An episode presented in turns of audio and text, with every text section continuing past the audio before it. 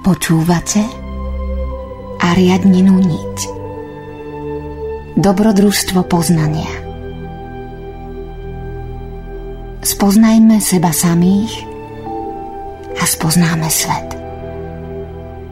Zapáľme v sebe obetavú vôľu a vyvedie nás ako zlatá niť z labyrintu neslobody.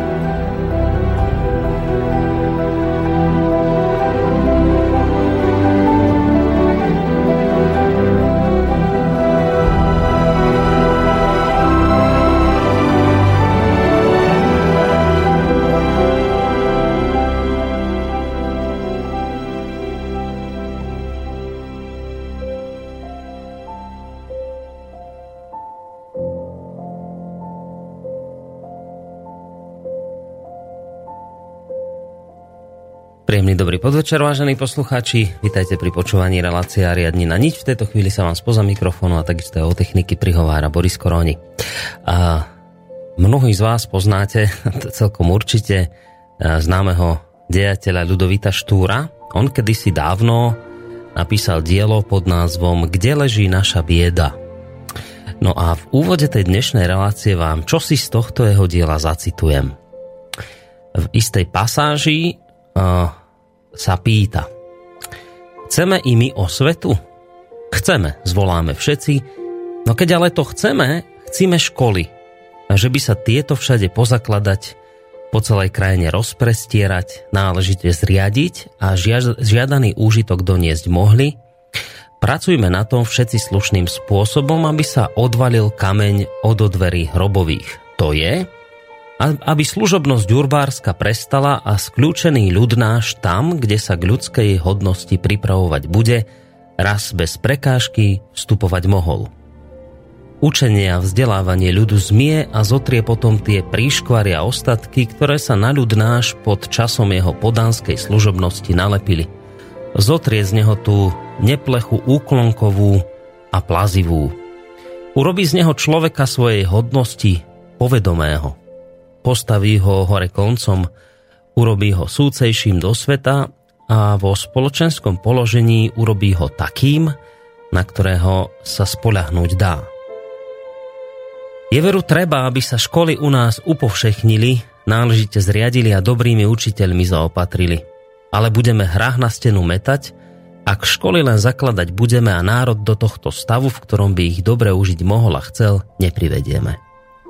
Vzdelávanie, vyučovanie, keď sa takému, ktorý ho zažiť môže a chce, udeľuje, ako jednotlivého človeka, tak celé národy ku všetkému dobrému nakloní, ako jednotlivca, tak celé národy pretvorí. Keď teda budete na nás kričať, vy takí a takí, my vám budeme odpovedať, chceme byť inakší, ale dajte nám to, čo k tomu potrebujeme. Zrušte našu služobnosť a dajte nám školy. Toto je dedičstvo a poručenstvo služobnosti, keď teda chceme napraviť, zodvihnúť, povýšiť náš národ, musíme uderiť cestou vymáhania ho na každý možný a slušný spôsob zo služobnosti. Vyučovanie privedie ku všetkému dobrému a šľachetnému ľudí celé národy, ale len vyučovanie v slobode. Keď sa len dvaja, traja v našom veku v lone národa upadnutého nájdu, ktorí za lepší stav toho národa, za jeho pravdu zahoria, už je ten národ nie stratený, bo tí vystavia vec svoju mienke človečenstva, ktorá teraz všetkých upadnutých a zdvihnúť sa usilujúcich, všetkých utisnutých mocne sa zaujíma a proti každému útisku nenávisťou horí, a čo je teraz mienka človečenstva za moc, to všetko a najmä utiskovatelia veľmi dobre vedia. Príjemný dobrý podvečer, vážení poslucháči, ešte raz. Vítajte po letnej prestávke opäť pri počúvaní spomínanej relácie Ariadnina niť. Ako ste mali možnosť počuť v tomto úvode, Ludovít Štúr považoval už po svojej dobe, teda počas 19. storočia, za jednu z najdôležitejších potrebu vzdelávania národa.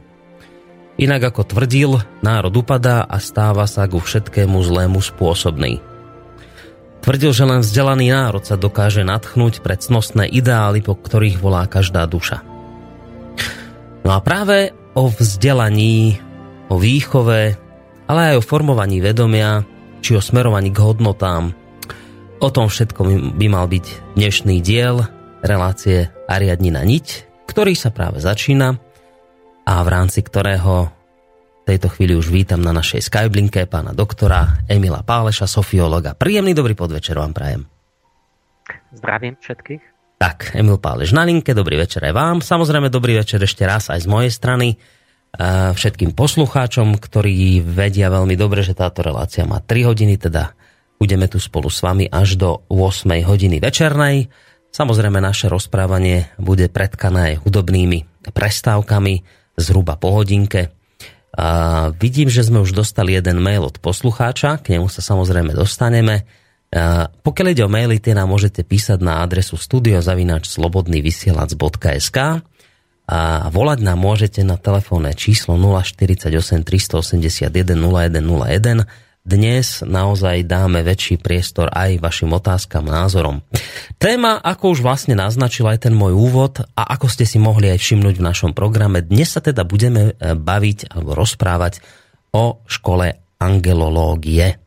O tom vlastne, čo je to za škola, prečo je dôležitá, akým spôsobom tam napríklad prebieha vyučovanie. Tieto všetky otázky by sme dnes mohli mať zodpovedané, ale je taký predpoklad, že teda tejto téme sa ešte budeme venovať aj v ďalších dieloch našej relácie. A ja som tam zámerne, Emil, použil v úvode Ľudovíta Štúra, ktorý už vo svojej dobe, teda v tom 19. storočí, veľmi intenzívne volal po zakladaní škôl. Ono, tie školy sa vlastne od toho 19. storočia aj podarilo založiť vo väčšej miere, no ale dnes teda to bude asi rozprávanie o inom druhu školy, alebo to nebude až tak veľmi vzdialené tým štúrovským ideálom? Ako to teda bude? Ešte sa počujem. Aha, už by to mohlo byť lepšie.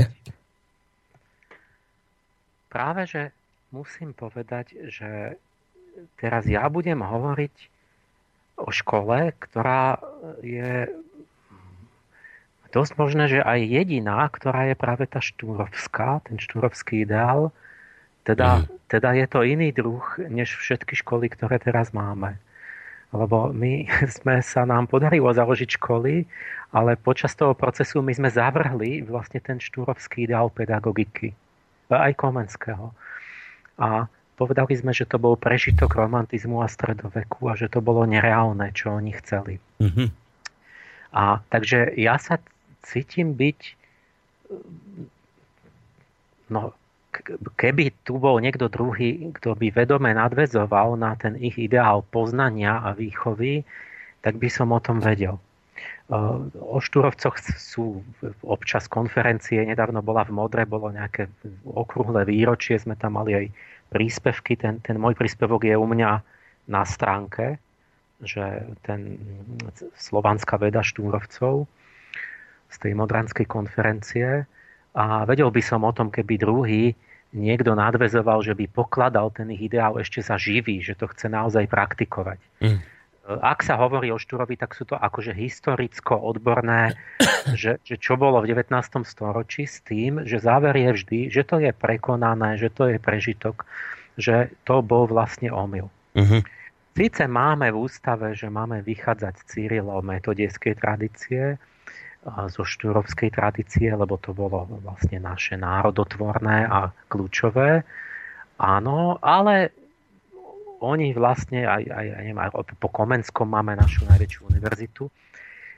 Nič menej, ale sa všetci mýlili a to hlavné, o čom snívali, a to bola práve pre nich tá slovanská veda, ktorá mala byť iná než tie západné vedy, ktoré sú také jednostranne extrovertné, tak a v to vkladali najväčšiu nádej, že to bude ten nástroj, očistec, ktorý zušľachtí vlastne povahu Slovákov a Slovanov a že tým nastane to pozdvihnutie národa. Tak toto my sme medzičasom zavrhli, no že v tomto boli vlastne oni hlúpi a naivní a nepochopili, že vlastne to západné poznanie a tá západná veda, ktorá je mocná a preslavená a jednoznačne, ale sú tam jednostrannosti, ktoré vedú k ťažkostiam. Takže to je tá jediná možná. Čiže my sme ich zavrhli. To je pravda. A vyhlasujeme rok Hurbana, rok Štúra.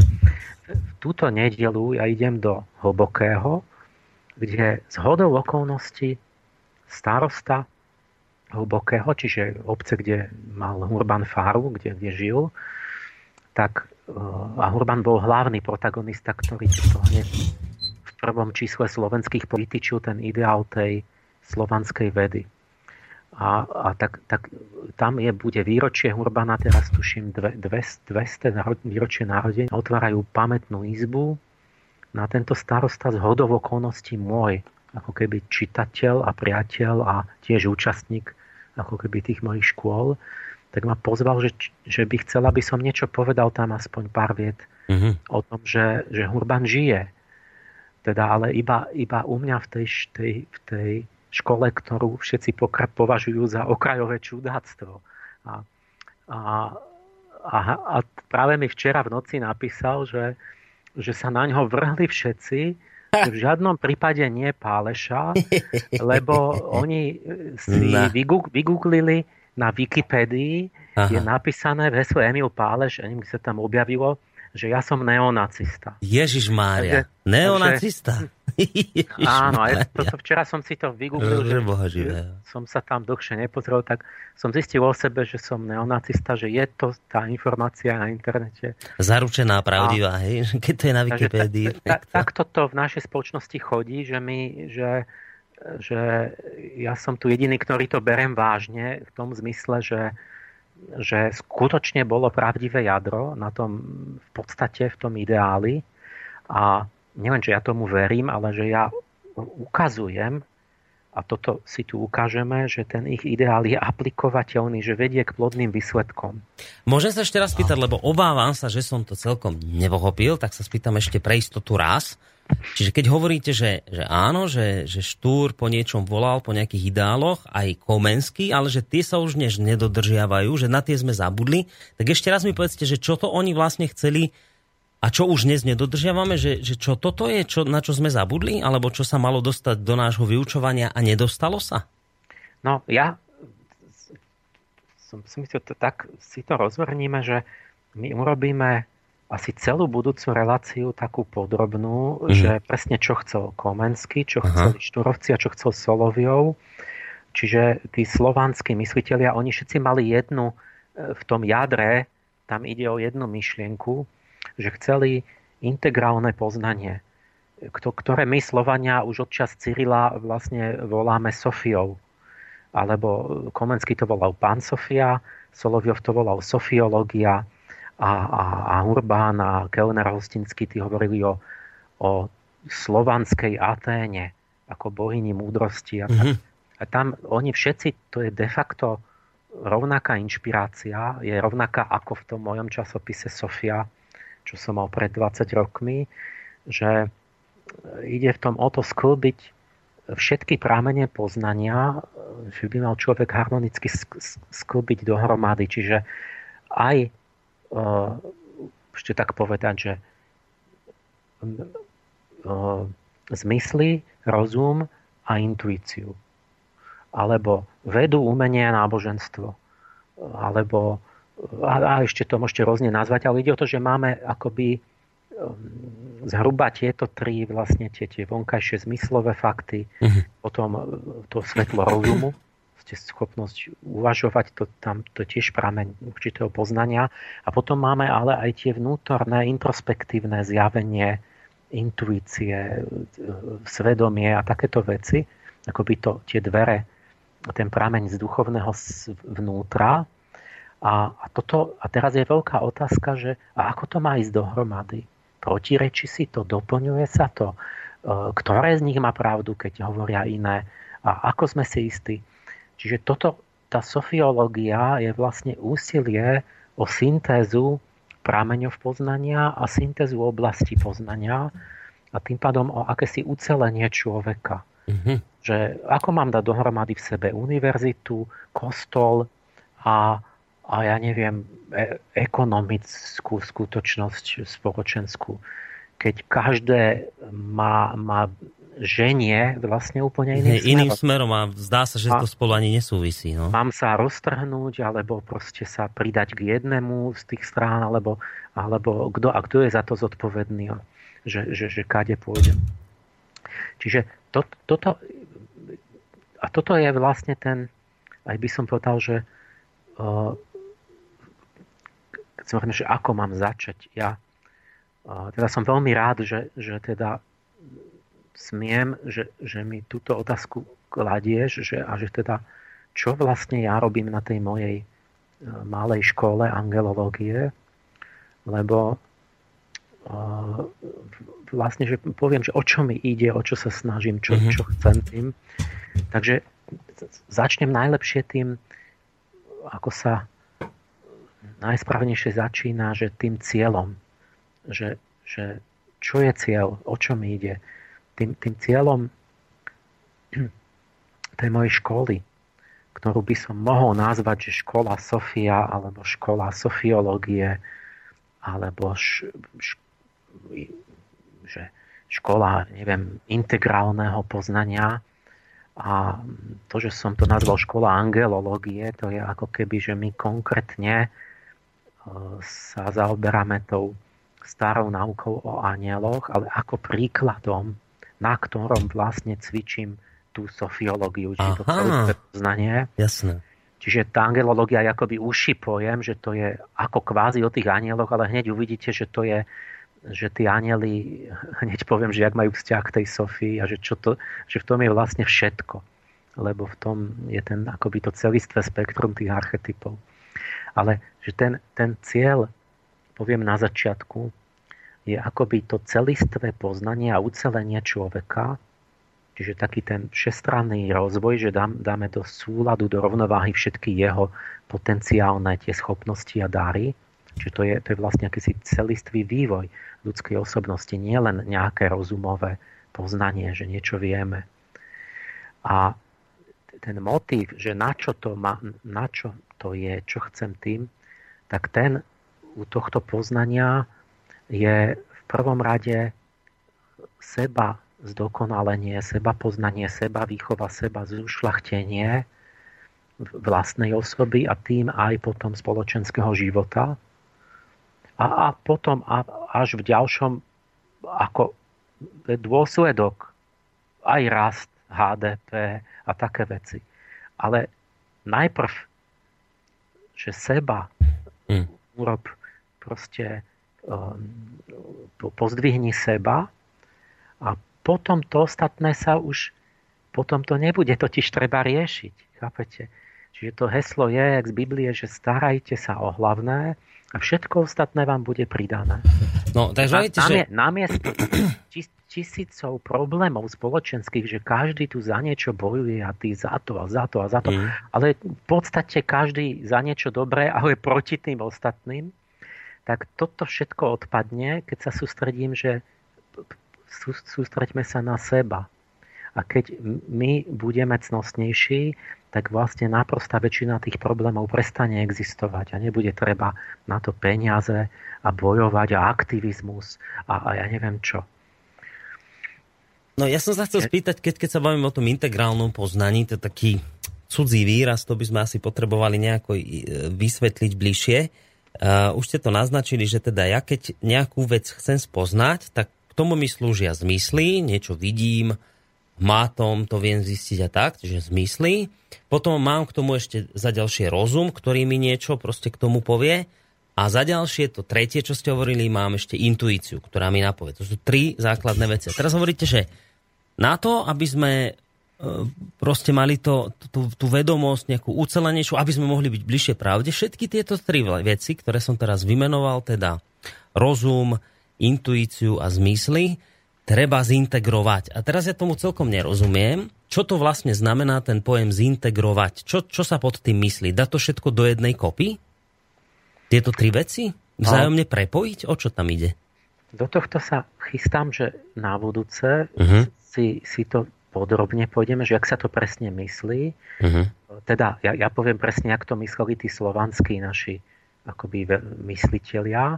A potom aj poviem, že jak som to ja teda uplatnil, že jak som to ja dopochopil a k čomu som došiel aj s príkladmi, lebo toto je niečo tak nové, že to sa tak ani abstraktne nedá pochopiť. Tam budeme skúsať veľa príkladov. Aha. Ale abstraktne povedané ide o to, že vlastne ten ideálny integrálny poznatok celistvý je taký, kde vám, ako predstavte si trojrozmernú krížovku, že v krížovke vám to musí vyjsť aj vodorovne, aj zvislo a ešte by ste mali tretí rozmer, taký predozadný, takú skociek krížovku. Vystupujúci, no. A tak si predstavte, že keď to píšete len v jednom smere, tak tam môžete dať všeličo. Ale keď už vám to má vyjsť aj vertikálne, tak tam už nemôže byť hocičo, už sa zúži ten možnosť, tie možnosti výberu. A keď ešte by ste mali tretí rozmer, tak to už by ste tam naozaj nemohli dať hocičo. A takto vlastne ten ideálny poznatok celostný je taký, keď vám tie zmyslové faktické dáta zapadnú do toho, čo vám hovorí tá mystická intuícia, zjavenie, ten vnútorný prameň. A celé to zapadne aj s požiadavkami rozumu. Čiže s určitou logikou, systematikou a všetky tie tri rozmery si povieme, že majú svoje kritériá. Každý rozmer iné. Čiže aj náboženské poznanie má svoje kritériá prísne, tak ako veda má kritériá, že veda nie je hociak nápad. Veda musí splniť proste vedecká nejaká téza je len, ktorá spĺňa nejaké veci. Takisto aj filozoficko-logicky správna koncepcia tiež spĺňa, ale iné veci, ktoré nie sú kritériami nejakých zmyslových dát.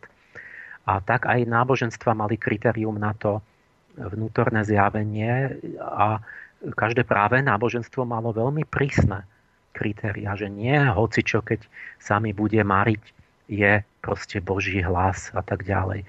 A vy keď ten celistvo rozvinutý človek, keď splníte všetky tri súčasne, že nie, že to budete nejako miešať do nejakej kopy, že iba to tak nejako zbúcham, že povedzme ten boh medzier, že keď mi niečo vedecky nevychádza, tak poviem, že to tam boh zasiahol zázrakom a teraz to tam zlepím, že ako keby som jedno druhým nahradil.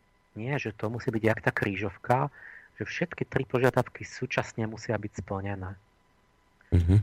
A nie, že namiesto vedy budem veriť slepo a takéto.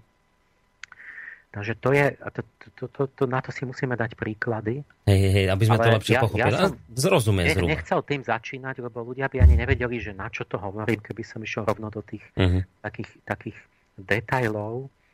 Takže som si pripravil len taký light akoby úvod, že prebehneme takým ľahkým spôsobom rôzne tie aspekty a témy, že jednak jak tá škola vyzerá, že tak prakticky, A jednak, že čo je taký prístup, ten myšlienkový, nejaké také vypichnúť body. Dobre, pôjdeme po tých praktických veciach, ako to teda na tej škole vyzerá, ale ešte predtým vás predsa len trošku zdržím pri tom cieli. Vy ste to už naznačili alebo povedali, že teda cieľom je seba zdokonalenie, zušľachtenie života, sebavýchova. Skúsme ešte naozaj len chvíľku sa pri tom pristaviť, že ja sa to skúsim spýtať tak prakticky, že človek, ktorý túto školu poctivo zabsolvuje, a naozaj poctivo, že počúva, že sa zapája, že je aktívny. Čo by mu to malo... Skúsme tak, lebo to sú tiež také výrazy, že seba zdokonalenie, seba výchova, zušľachtenie, to tiež si pod tým veľa ľudí nevie, čo predstaviť, čo konkrétne. Že skúsme tak len tak pár vetami naozaj, že čo mu tá škola priniesie, respektíve, že keď ju naozaj poctivo zabsolvuje, čím by mohol byť zrazu akože by iný ten človek, ktorý má už toto za sebou. Ten cieľ, na to sa pýtam. Prečo je to dôležité tieto veci podstúpiť? No, to musí vyplynúť z toho celého. Iný, samozrejme, ja nezaručujem, že on, keď si tam odsedí pasívne, že bude iný, nedám mu diplom, ale ak teda, že to spracováva, že niečo s tým robí, že si tie podnety o tom premýšľa, koná niečo s tým, pokusí sa o nejakú prácu so sebou, že začne používať tie podnety, tak vtedy vlastne on mu to napomôže oveľa rýchlejšie k tomu poznaniu seba aj vlastne čo sa deje okolo neho. A to seba poznanie je spojené s tým chápaním toho, že čo sa deje naozaj v realite aj okolo nás. A v ideálnom prípade každý má iné nádania, schopnosti a každý urobí aspoň nejaký pokrok v rámci svojich proste snahy a možností. A to sa týka všetkého, to je proste všestranný rozvoj, že on by mal, ja neviem, rozumieť sám sebe, tým pádom sa vedieť seba ovládať, uzdraviť proste sa akoby duševne. Proste, že vedieť si rádi s vlastnou dušou, vedieť vzťahy úplne inak, tvorivejšie vytvárať, vyhnúť sa tvorivo vyriešiť proste veci, ktoré by inak vedli do konfliktu, do rozvodu, do nešťastia. To orientáciu spoločnosti vlastne začne byť oveľa iným členom, pretože sa vzpamätá a namiesto, aby pomáhal proste veciam, ktoré vedú do záhuby, tak sa presunie niekam inde.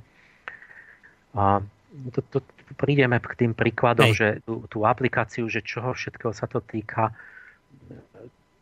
u tých žiakov, to je tak rôzne, že koľko je ľudí, typov zamestnaní a typov ľudí, tak každý akoby niekde inde si nejak nájde takú cestičku, že čo s tým urobí, s tou inšpiráciou.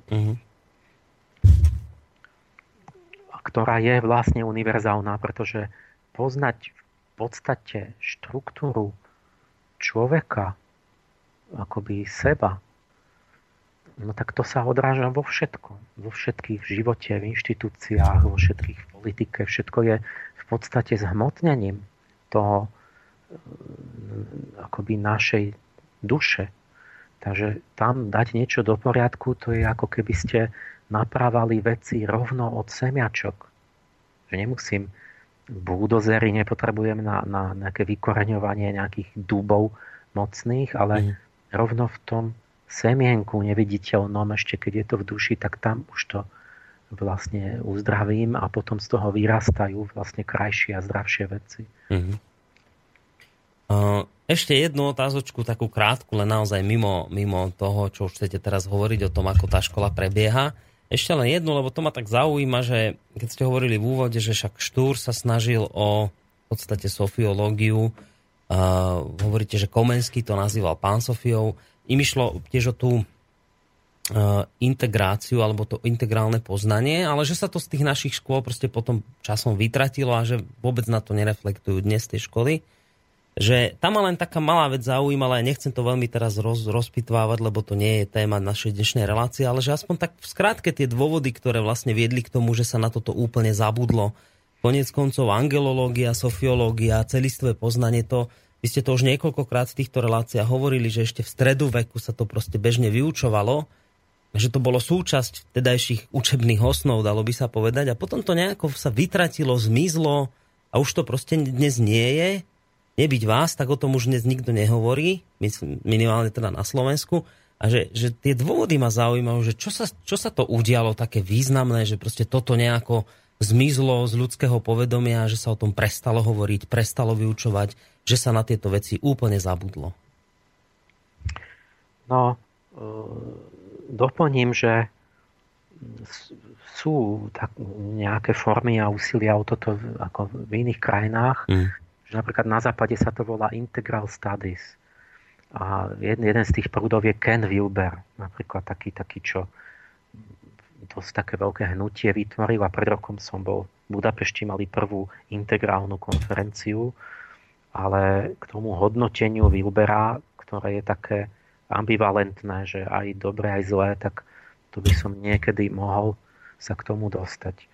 A čo bola príčina to tiež by som na budúce robil taký oblúk, že ono ešte do renesancie bol prirodzený ten celistvý pohľad na človeka, že všetko súviselo navzájom a potom sa to rozpadlo zhruba v čase Komenského.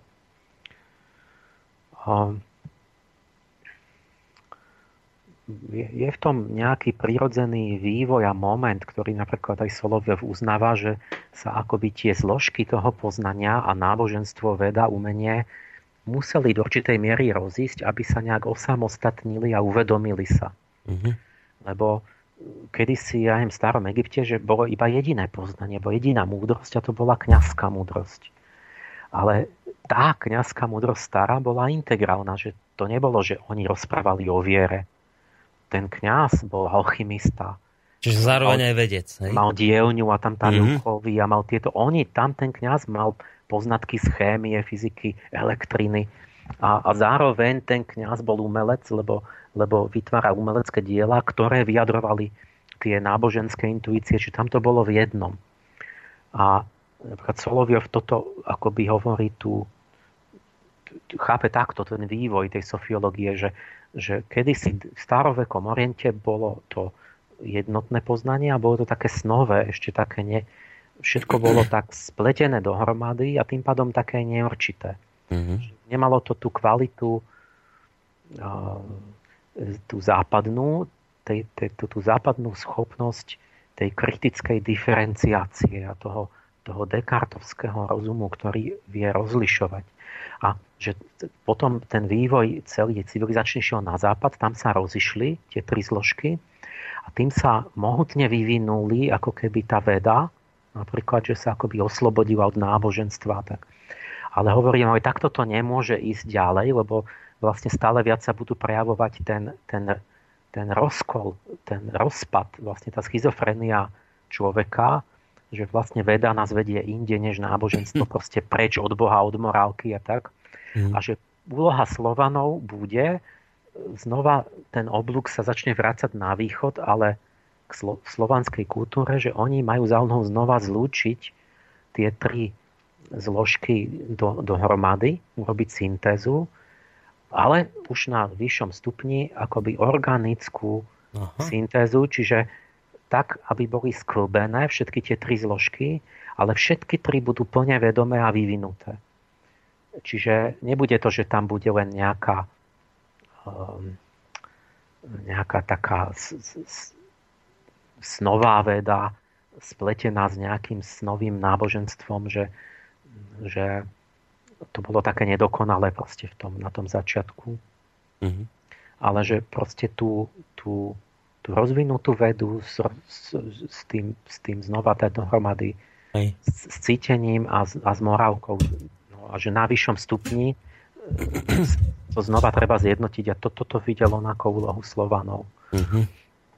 No dobre, tak koniec koncov k tomuto, ako vravíte, sa môžeme dostať podrobnejšie potom v tej ďalšej relácii. Poďme teda sa pozrieť na tú konkrétne vašu školu, ktorú sa vám teda podarilo rozbehnúť a otvoriť.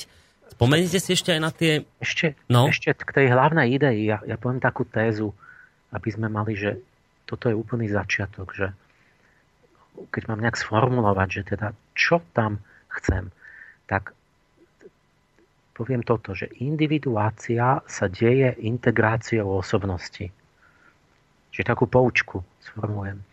To znamená, že ten slobodný, zodpovedný človek so samostatným mravným úsudkom, o ktorého nám ide, o toho mi išlo od začiatku, keď som tú Sofiu zakladal, vlastne mi išlo o takúto výchovu toho človeka, ktorý je nám tak zúfalo potrebný, ak chceme mať demokraciu.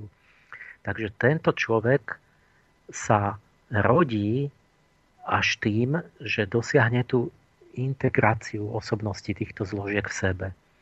A keď to nerobí alebo nevie, tak ten človek tam nie je.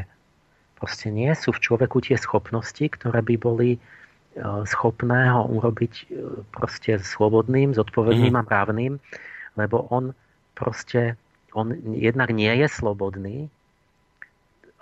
Keď poviete opačný výrok, z druhej strany opačne to isté.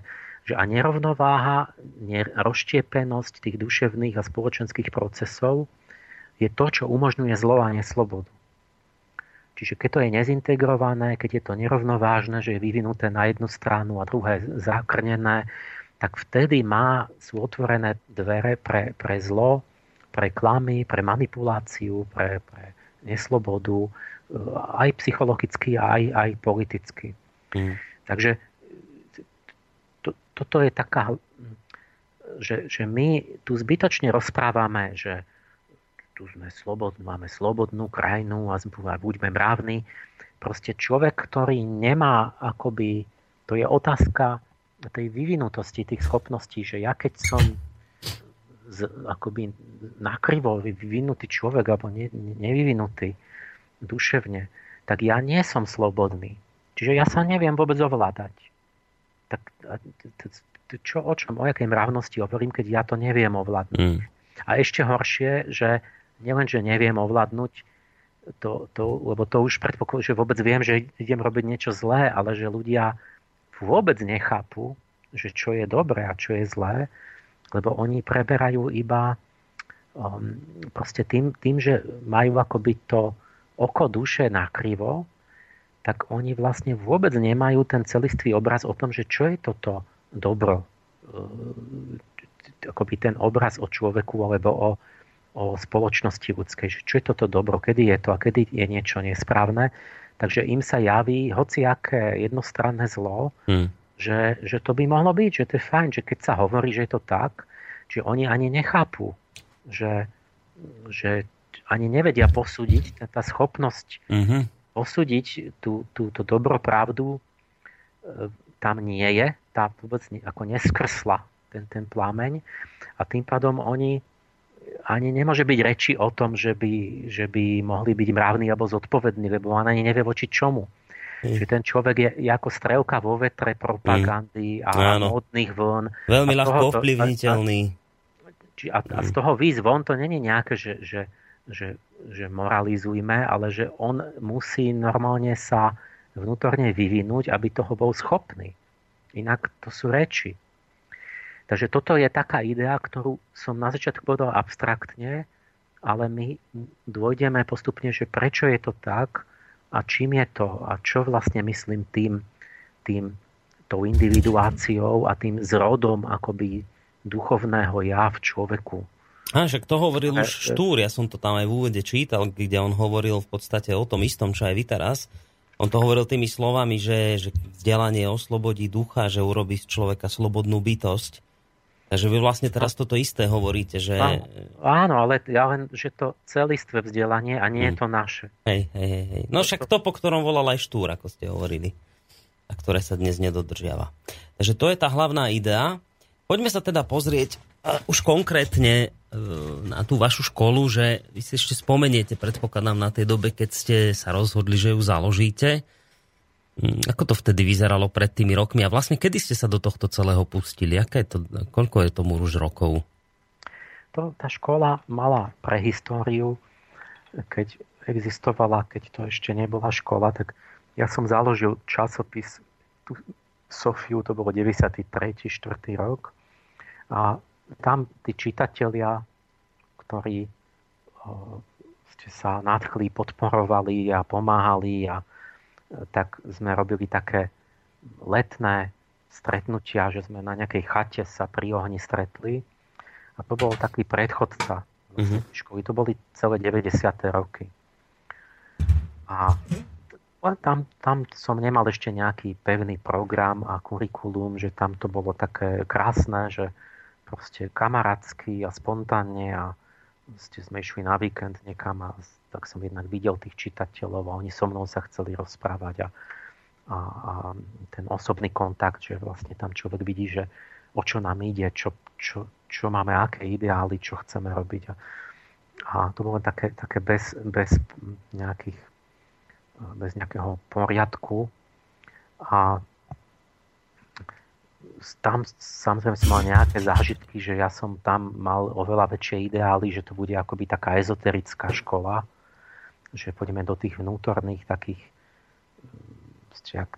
cvičení alebo tej práce vnútornej, ako je to v takých tých mystických všelijakých školách, a proste majstri a žiaci a také tie tradičné, čo sme poznali. A teraz vlastne som zistil, že to je absolútne nereálne, že proste, lebo keď som robil výber, tak to nešlo, lebo sme tých ľudí nepoznali, a to sa nedá robiť výber na základe nejakých, že napíše do listu, lebo tí najlepší, tak tí boli takí skromní, že tí niečo skromne napísali, a tí najhorší, tak tí tam len niečo sa vychvalovali a mysleli, čo mysleli, že ja chcem počuť. A proste som mal nejaké skúsenosti, ktoré viedli k tomu, že som akoby v ďalšom 10-ročí, to asi okolo 2004, prvýkrát som tomu dal formu tejto školy angelológie, kde už to je presný rozvrh, že vlastne máme tam semináre, diskusie, nejakú umeleckú činnosť a proste a akoby takú, jak v škole, výuku, a že tam je 7 tried, kde prechádzate, ako keby ste išli od 1. triedy do 7. No a pochopil som, že vlastne nemôžem robiť žiadnu ezoterickú školu pre ľudí, keď to má zostať otvorené že bez výberovo, že môže prísť každý. Ale že to môže byť len taká ja keď rozikruciáni mali atrium, taká dvorana, že to je proste taký predstúpeň, že exoterický, kde sa ľudia oboznámia vlastne v podstate to, čo robím, ten môj výskum je náplňou toho školy, ale pritom sa akoby pripravujú a jednak sa tak aj vytriedia, že kto má k tomu vzťah a kto vydrží, a že vlastne tí ľudia, čo absolvujú tých 7 víkendov, tak to už je taký prvý výber, že s tými by sa dalo ísť ďalej do nejakej už spolupráce a tak. No, čiže tam nie sú nejaké prijímačky alebo niečo podobné na túto školu. Hej, takéto to nefunguje takýmto spôsobom. Nie, lebo ako to mám urobiť? Že to, čo ja vlastne, čo je zmyslom tej školy, je niečo tak univerzálne, všestranné a hlboko, akoby, že to neviete to schematicky vyjadriť, že ja neviem, keď by som išiel, že štúdium matematiky, tak mu dáte nejaké príklady a môžete ho skúšať, ale ja vlastne by som ich nemal ako skúšať, lebo jediná skúška na toto, preto aj nedávam diplomy alebo niečo, jediná skúška na toto je život sám, ten v tej svojej komplexnosti sa nedá oklamať. Čiže tá namiesto skúšky ja mám to, že keď mi potom tí absolventi hovoria svoje príbehy, že ako to aplikovali aj po rokoch, tak z toho vidím, že akú má známku. Že či to premenil na niečo, čo sa stalo plodným, tvorivým, užitočným, či akým plodom to viedlo. A to je potom to, že dostane jednotku s hviezdičkou. Vlastne to, čo ja chcem od nich, to sa nedá merať nejakými... Jasné, rozumiem. ...testami alebo niečo. To by oni to by bolo smiešné. Ja, čo by som tam dal za otázky? Oni by mi tam zaškrtávali, čo by si mysleli, že ja chcem počuť nejakú informáciu. Ale to vôbec nie je to, čo ide vlastne. Je v podstate o charakterový vývoj. Ne? A ten charakter skúšate iba v ohni života, v reálnej situácii. Inak sú to také rozumové, že áno, mal by som mať lásku a také keci, tak to ja nepotrebujem, aby som to mal v nejakej písomke. Eva nám napísala mail na studio@slobodnyvysielac a pýta sa o tom, že ste hovorili, že je tam 7 tried a chcela by vedieť, ako dlho trvá jeden semester. Takto to napísala. Či je to niečo obdobné ako na vysokej škole, alebo či tá jedna trieda akože trvá kratšie, tak ako je to s týmto? No, škola má takú formu, že je to 7 víkendov, každý venovaný jednému archanielovi kvázi. Mm-hmm. Víkend znamená, že sa začíname štvrtok večerou takým úvodom, kde hovorím akoby také nejaké princípy školy, také poznávacie, že čo vlastne robíme. A končíme v nedeľu po obede nejakou praktickou činnosťou. Čiže no treba si vziať len piatok voľno. Vlastne akoby jeden deň, keď niekto chodí do práce. A je to de facto 3 dní od štvrtka do nedele. A ideme tak, ako keď išiel Dante po nebi z Beatriče, že začíname sférou mesiaca, to je Gabriel, potom Rafael, potom Anael, potom Michal. Až prídeme do 7. neba k Archanielovi Orifielovi. Čiže 7x3 dní. Čiže 7 takýchto víkendov predĺžených. Je to tak, že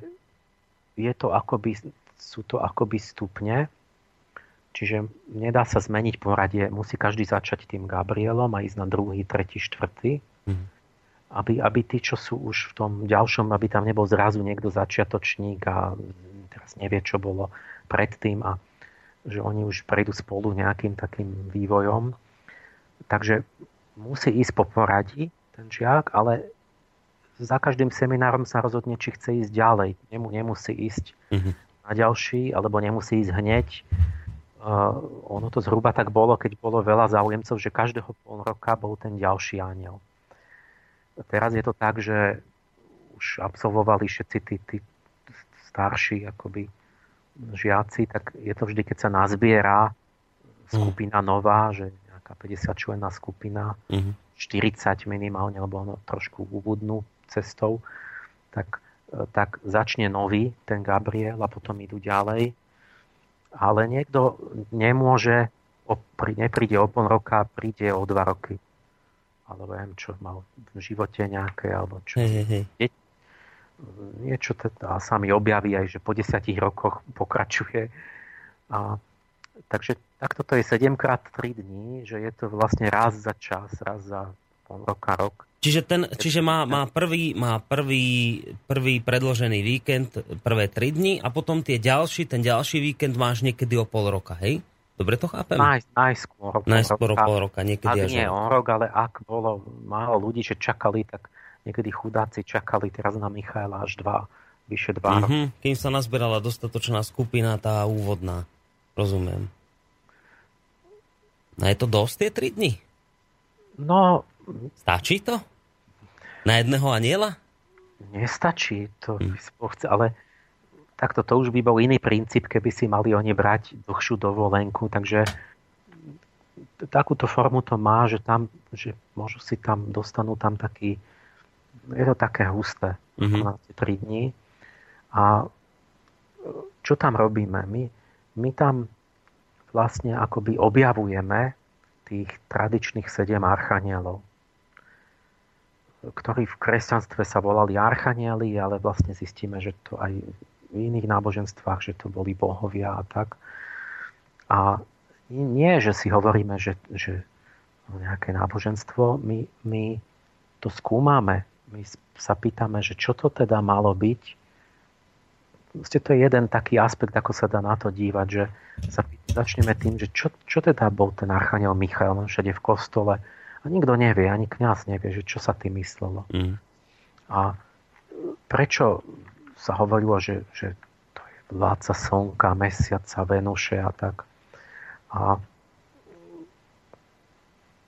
v podstate robíme taký kruh, že pozorujeme v takých troch rovinách alebo v troch oblastiach. Jednak psychológiu ľudskú, typológiu, rôzne typy ľudí, rôzne psychické štruktúry a vývojovú psychológiu, čiže vekové fázy, proste detskú psychiku, stareckú psychiku, pubertálnu a tak.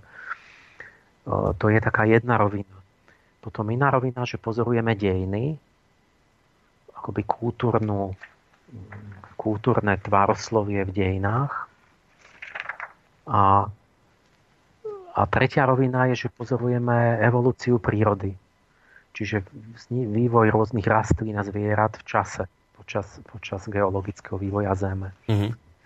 A teraz nám začnú vyvstávať akoby tým pozorovaním určité spoločné vzorce alebo spoločné princípy zákonitosti, ktoré sa prejavujú krížom cez všetky tie tri roviny. Čiže aj v ľudskej duši vnútri, aj v kultúrnych dejinách, vo vývoji spoločnosti a aj v evolúcii, vo vývoji Zeme.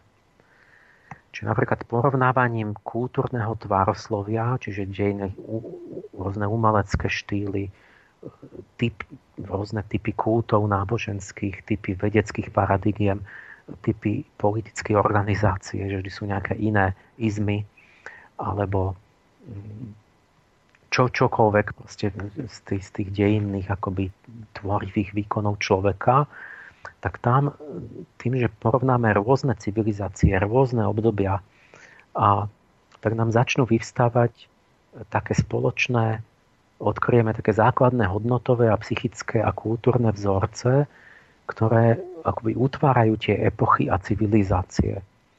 A oddelením toho, čo je spoločné, čo sa opakuje, od toho, čo je náhodné a jednotlivé, že vždy je tam niečo spoločné a niečo je tam odlišné, tak tým, že to akoby oddelíte a preosejete, tak tým vydestilujeme čisté tie jungovské archetypy, pravzory duševného sveta.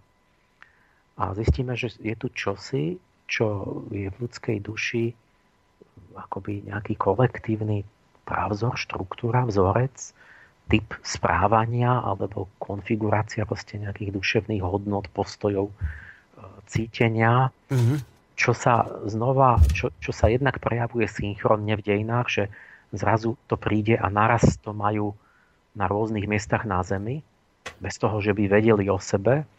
A jednak periodicky, že sa to vracia v takých renesanciách, že po 500 rokoch znova príde niečo podobné, v trochu inom šate, ale v podstate to isté. A tá synchronicita, tá periodicita, to, že ja štatisticky vždy meriam vlastne tie pravidelnosti v tých dejinách, tak to je vlastne nástroj, ktorý nám pomáha zvýšiť tú istotu tou presnosťou, že to nie je len, že niečo, že si myslíme, že možno náhodne, že my to presne zmeriame, že čo sa opakuje a či sa to tam opakuje, a keď sa to periodicky vracia pravidelne, tak viete, že to nie je nejaká len naša myšlienka alebo že náhoda, ale že to musí byť niečo reálne, že tam je nejaká reálna duchovná sila, ktorá nejaký princíp, ktorý je, má silu zapričiňovať niečo, že mení tie dejiny a tých ľudí. Takže, ale to je len v podstate pomôcka, aby my sme vôbec v tom chaose toho duševného sveta rozpoznali tie podstatné vzorce, že čo sú tie elementy, akoby tie čisté prvky. Lebo keď sa pozrite len do seba, tak jak zistíte, že čo je, či to je subjektivita, či to ste len vy alebo iní. A tie dejiny, ten pohľad dovonku nám pomôže spoznať seba. Čiže ja vlastne v tých dejinách zrazu uvidím veci objektívne pred sebou, lebo to sú fyzické merateľné veci, že kedy žilo koľko géniov a básnikov a astronómov a fanatikov a neviem čo, hoci čoho. A vtedy si uvedomíte, že tak toto, čo je v mojom vnútri, táto duševná tendencia, tak to je niečo objektívne v dejinách a vtedy sa vám to akoby zvecní, že začnete to poznávať, že si vôbec uvedomíte, že to je a čo to je a že to existuje.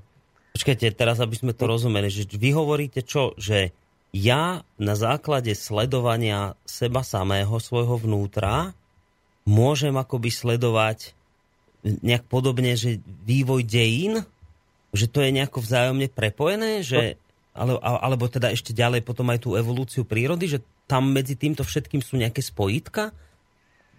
Toto je ďalšia akože hlavná téza.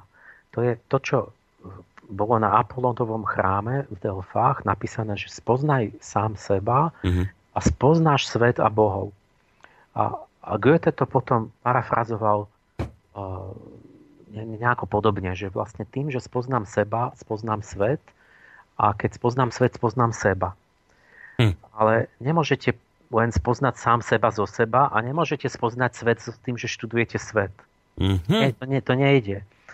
A toto je jedna z úplne kľúčových vlastne vecí v tom prístupe, že ja vlastne si keď sa pozerám len do seba, tak prídem všetkým subjektívnym záverom, ale ja vlastne pochopím seba vtedy, keď uvidím vonku na niečom objektívnom, napríklad v dejinách alebo v prírode.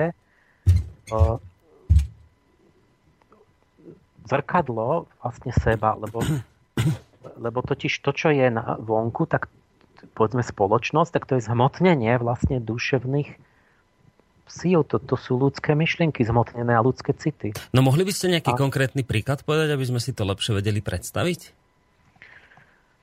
A naopak, že ten svet pochopím až vtedy, keď pochopím vlastne tie duševné pohnutky, z ktorých to pramenilo. No. Vtedy inak si to všelijako vysvetľujem, môžem to merať a môžem byť aj vedec a stále to nechápem, že vlastne prečo sa to dialo. Čiže to je centrálna vec v tej škole, že vždy nahliadame to veci zvnútra a zvonku súčasne a navzájom sa to vysvetľuje.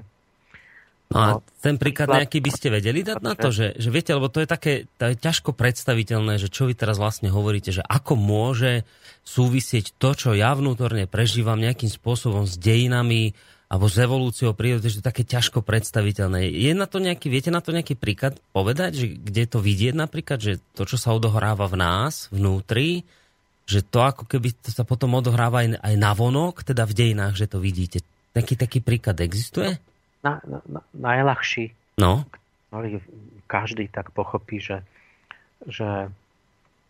to, čo my sme s Mikuleckým, čo nás ocenili tam na tej Karlovej univerzite, to boli články o periodickej globálnej púberte de facto. Že my máme v dejinách romantizmy a v individuálnej vývojovej psychológii je to púberta. A teraz tá téza je to, čo pochopíte, je, že púberta a romantizmus je identická vec, nahliadaná zvnútra a zvonku. Alebo individuálne, psychicky a dejine spoločensky. Pretože keď po jednom urobíte zoznam všetkých symptómov, ktoré tvoria spolu syndrom, čiže súbor symptómov, tak zistíte, že všetko to, čo sa deje s mladým človekom v puberte, je toto spoločné. Nejako sa nepočujeme. Čo sa stalo? Pán Páleš nám spadol z linky. Musíme mu skúsiť znova zavolať. Počkajte chvíľku, vážení poslucháči, už sa na tom pracuje. Lebo nejako nám spadol Skype. Takže urobíme to tak, však máme presne hodinku za sebou, tak urobíme to tak, že dáme si pesničku a ja sa počas pesničky pokúsim s pánom Pálešom spojiť, ale ešte to skúsim, lebo mi to tu nabieha. Takže predpokladám, že sa spojíme, aby to teda to malo ísť. No, pán Páleš, už sa počujeme. Nejako ste nám spadli z linky. Ja vám poviem, keď ste hovorili o tom, že dajú sa pozorovať rovnaké v puberte vidieť tie isté akoby prejavy, ako počas romantizmu na celej kultúre, ktorá funguje počas romantizmu. Že badať tam nejaké podobné záležitosti. Tam vtedy ste nás padli. To je veľmi detailné. Proste to je akoby tak exaktné, že proste konkrétne zoznam symptómov, že či som toto už ste počuli, že keď ten mladý človek v puberte je niečo spoločné, napriek tomu, že každý máme individuálny vývoj, že rebeluje voči autoritám, začne ho baviť hudba, zamilúva sa, mystika, zmysel života, proste všetky možné takéto témy, tak vy zistíte, že to presne máte, keď to prenesiete, dostanete obraz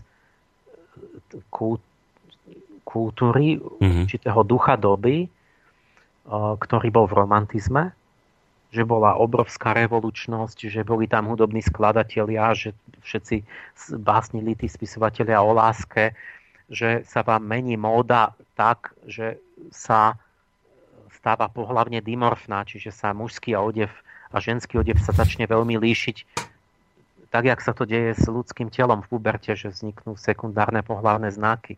Čiže veľce konkrétne veci, ktoré sú v takom súbore, že viete, že to je úplne nenáhodná štruktúra, tak vidíte, že romantizmus je vlastne niečo ako kolektívna puberta. A teraz zistíte, že každých 500 rokov sa to vracia, že to bolo v 18., 13., v 8.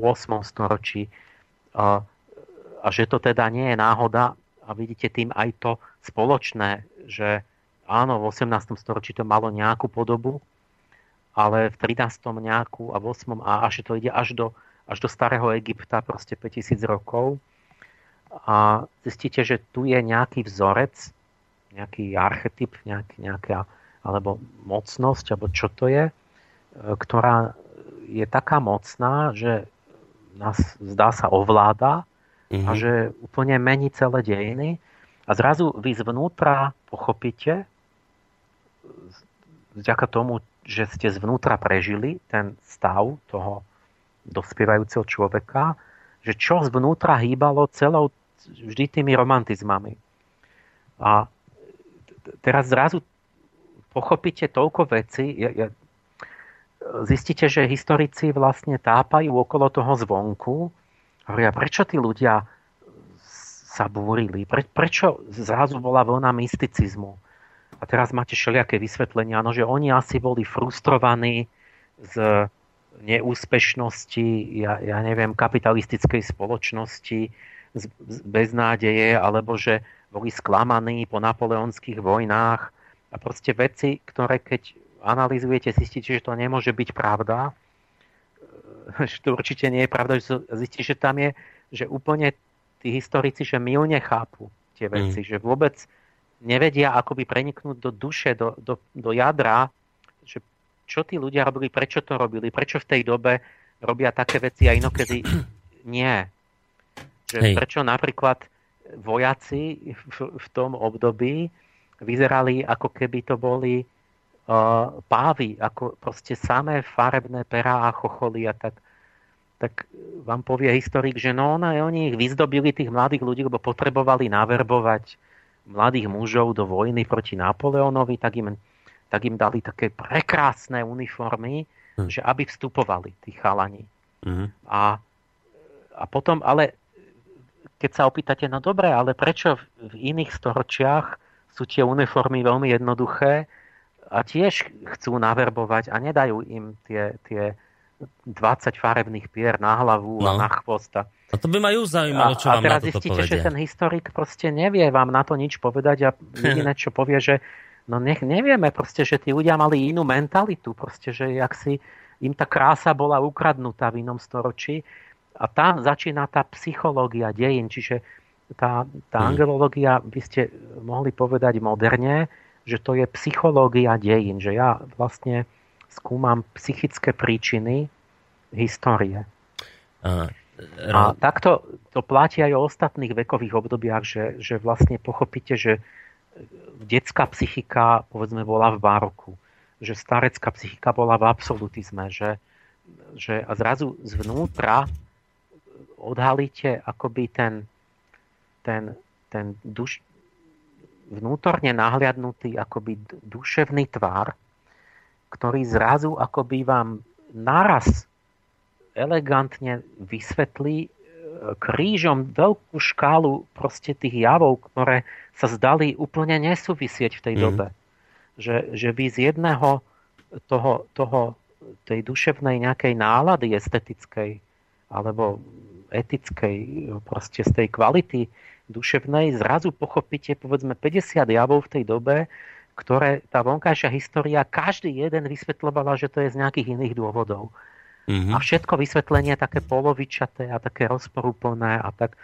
Čiže to je úžasne elegantné a účinné, že to má veľkú tú vysvetľovaciu schopnosť a vyjasní mnohé veci, ktoré tá vonkajšia veda vôbec jej to uniká. A mohli by sme aj takú vec spraviť, že to by určite podľa mňa veľa ľudí zaujímalo. Ja si myslím, že kde si tam v tých mailoch sa tá otázka aj bude nachádzať, keď o tom teraz hovoríte. Keby sme len tak úplne, že nástrelom tú dnešnú dobu prirovnali, lebo ona je taká búrlivá naozaj tá doba, ktorú teraz žijeme, plná zmien, veľkých prevratov.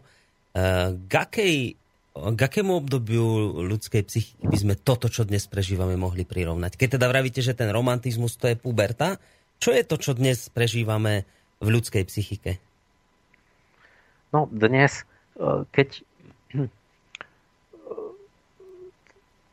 ešte musím vlastne povedať predtým, že k tomu dostanem, že my vlastne takto pozorujeme proste bez predsudkov ten fenomén, že čo sa deje vo vývoji človeka, jednotlivca, jeho duši, ako sa vyvíja od narodenia po smrť a potom, čo sa deje v dejinách. A teraz zisťujeme veľmi proste nečakanú a silnú vec, že tá postupnosť tých premien vo vývoji jednotlivca, vo vývojovej psychológii osobnej je rovnaká ako vo vývoji kultúr. Že ten 500-ročný cyklus je analogický ľudskému životu. A že pomocou toho, akoby pomocou seba poznania, ja zrazu môžem pochopiť beh dejín relatívne veľmi dobre. Že sa pochopí veľké množstvo vecí, ktoré história, je to pre nich záhadou a pre antropologov. A v ďalšom potom tá tretia rovina je aj vlastne tá fyzická, evolučná, lebo to je dané tým, že každý duševný proces má de facto aj sa nejako somatizuje, čiže má nejaký telesný protipol. Čiže každá emócia napríklad má nejaké orgány, o ktoré sa opiera, s ktorými je spätá. A tým pádom aj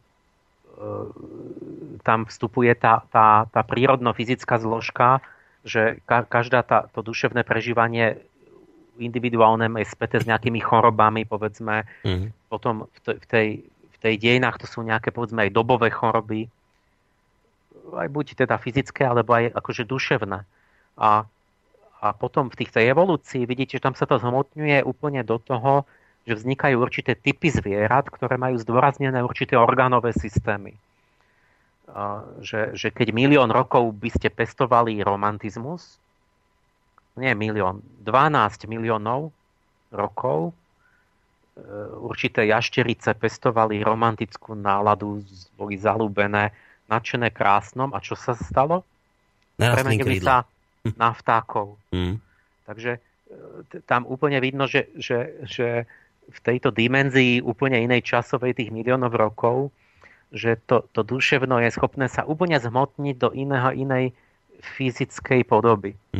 A znova, keď tam vidíme tú objektivizáciu nášho duševna v tej prírode, tak znova nám to úžasne osvetlí tu spätne, ako keby upresní, že čo sú to za síly presne v našom vnútri a kam by viedli, keby sme sa im oddali jednostranne a ako súvisí tá duša s našimi fyzickými, telesnými procesmi a tak ďalej. A potom akoby pozorovaním tých troch rovín tá akoby korunka, tá perlička toho je, že ja som navyše ukázal, čiže celé toto je nezávislé, by bolo od nejakého náboženstva, ale ja som navyše ukázal, čo tomu akoby ešte dodáva tú istotu alebo zaujímavosť, že to nie, že ja som niečo objavil, že, a to dokazujem, ale že ja som iba znovu objavil, čo už sme dávno vedeli a čo povedali starí mudrci, a že to bolo vlastne v tých starých náboženstvách v rámci, ale ešte ako teológie, že bola náuka o bohoch, o archanieloch, a každý ten archaniel v podstate bol, alebo toto božstvo u iných národov bol taký kondenzovaný výraz múdrosti našich predkov o týchto zákonitostiach života, osudu, psychiky, typoch osobnosti, že Afrodita, bohyňa lásky, je určitý typ psychologický, psychofyzický teda, že ten pochvojný Mars je určitý typ, mužský typ psychofyzický a tak ďalej, že má určité osudy, určité príbehy, a že oni mali presné vlastne údaje o tom, že sa striedajú tieto duchovné mocnosti, kedy ktorá vládne. A ja vlastne som ukázal v tej mojej knižke, že to sa do veľkej miery, do štatisticky nenáhodne veľkej miery zhoduje so skutočnými vlnami v dejinách kultúry. Čiže vlastne to, čo objavujeme, to striedanie tých princípov de facto bolo už dávno popísané a predpovedané presne, ktoré božstvo kedy bude ktorý typ kultúry a so všetkými tými dobrými a zlými stránkami na niekoľko tisíc ročí dopredu. Že vlastne tým jeden ten rozmer je, že my sa nám osvetlí ako keby tá starobylá múdrosť, o ktorej sme si donedávna mysleli, že to boli iba také náboženské fantázie, že iba sa tak verilo, pretože tí ľudia boli, povedzme, nevzdelaní a tak si tak vymýšľali. A teraz aj to bol jeden z mojich taký, čo ma vnútorne viedlo od mladosti, že ja som tušil a veril, že tam niečo je skryté, nejaké pravdivé jadro v tých starých náukách, a to sa mi podarilo vlastne ukázať, že naozaj tam je nejaké také zlaté zrno. S tým, že nie, že by to všetko muselo byť pravdivé, ale že oni teda hovorili o niečom skutočnom a pokúšali sa to svojím spôsobom pochopiť. V staroveku bol to nejaký staroveký druh vedy, ako ich druh poznania, takýto obrazný, že na tom štádiu vývoja, keď mali ľudia obrazné vedomie, tak mali tú múdrosť o človeku, o živote, o dejinách, o prírode v tých obrazoch tých božstiev a tých duchovných bytostí, kde sú zašifrované skutočné poznatky o dejinách, o vývoji, o duševnom zdraví, o biochemické poznatky, ktoré my teraz objavujeme prvýkrát vlastne inou cestou. Takže tým vlastne sa akoby osvetlia aj taký iný vzťah k náboženstvu človek dostane, že v tom je niečo cenné. A teraz na tú tvoju otázku, že potom vlastne zistíme, že oni tvrdili, že v tých rytmoch, ktoré dal ten opát Tritemius a tí Abraham ibn Ezra, že my vlastne žijeme teraz v nedávnej minulosti, 20. storočie bolo marsické obdobie, archaniel Samael, čo je vlastne ten archetyp tej buď rytierstva, alebo zbojníctva, čiže niečo, kde ide o vôľu, o silu, o takéto veci, tak no a tá zlá stránka sú tie svetové vojny. Že tam vždy proste je veľká miera agresivity. A čiže tá dobrá stránka sú ten archaniel, vždy sú tie cnosti tej doby, a tá zlá stránka sú tie neresti, čo sú vlastne moderne vzaté poruchy osobnosti. Čiže porucha osobnosti, ktorá bola globálnou poruchou 20. storočia, bola tzv. Antisociálna porucha. Čiže agresivita a takéto. Ale v starej múdrosti sa to volalo, že to je démon. Asmodeus, démon zúrivosti, nenávisti a toho, tak sme mali genocídy, rasovú nenávisť, triednu nenávisť a sme pestovali rôzne druhy nenávisti, lebo nás posadol ten démon. To by povedal staroveký človek, že on nie, že by povedal, oni nám to povedali, že dajte si pozor, v 20. storočí príde znova ten démon Nergal, tak ho volali babylonskí kňazi, a on, keď si nedáte pozor, tak sa budete vraždiť, on vás posadne tužbou po krvi. No a my sme sa smiali, že my sa toho nebojíme, a tak sme si podrezali všetci krky. Však to boli stovky miliónov ľudí, ktoré na základe zrazu sme mali dôvody, že prečo treba hromadne zabíjať. Takže my sme úplne podľahli tomu. A tak to bola nedávna minulosť, ale jak si sa na to... že keď ste hovorili o tom, že ten romantizmus, to je také obdobie puberty, tak čo je to teraz, čo žijeme? Toto bolo v tom poradí, príde tá tzv. Kríza stredného veku. Uh-huh. A niekto to hovorí, že to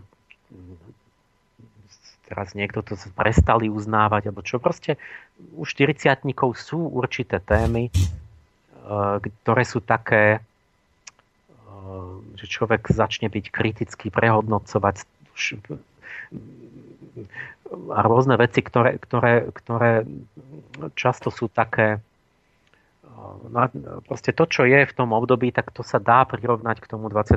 storočiu. A teraz, keď sme v tom 21., tak to je vlastne podľa tej starej múdrosti už obdobie Archaniela Zachariela, akoby jupiterské, čiže to je taká zrelá obdobie tých 50-tníkov. Ale to, čo nás čaká, čo sa blíži, je vlastne to starecké obdobie Archaniel Orifiel. Čiže to, čo na obzore sa vynára, sú konzervativizmy, tradicionalizmy a takéto veci. Čiže určitý systém hodnôt, ktorý prevládá u starého človeka, ktorý už nechce zmeny a ktorý kladie dôraz na povedzme, autority. Čiže takto mnohé veci človek môže aj predpovedať, že kam ten vývoj ide. Aj to tak začína vyzerať, že nás to bude ťahať k tým konzervatívnym myšlienkám, keď sa pozeráme aj teraz na to, čo sa deje vlastne s migrantami, tak mnohí sa začínajú obracať k náboženstvu ako k istej zábezpeke, že musíme konzervatívne tieto veci vnímať. Čiže dá sa očakávať naozaj, že do budúcna to naberie práve tento smer, tento vývoj. Dobre, Emil, navrhujem takúto vec. Máme... Len záver toho, že my ako keby na tom pozorovaní sveta takým celistvým tou metodou nám vyvstane akoby poznanie niečoho, nejakého princípu alebo zákonitosti alebo nejakého takého tvaru, ktorý akoby sa v rôznych oblastiach prejavuje podobným spôsobom a nevieme, čo to je to akoby niečo neviditeľné, ale niečo reálne, a tak vlastne nám vyvstane uprostred toho, keď to správne robíme, taká imaginácia vnútorná toho ducha doby, že to je ten Archaniel.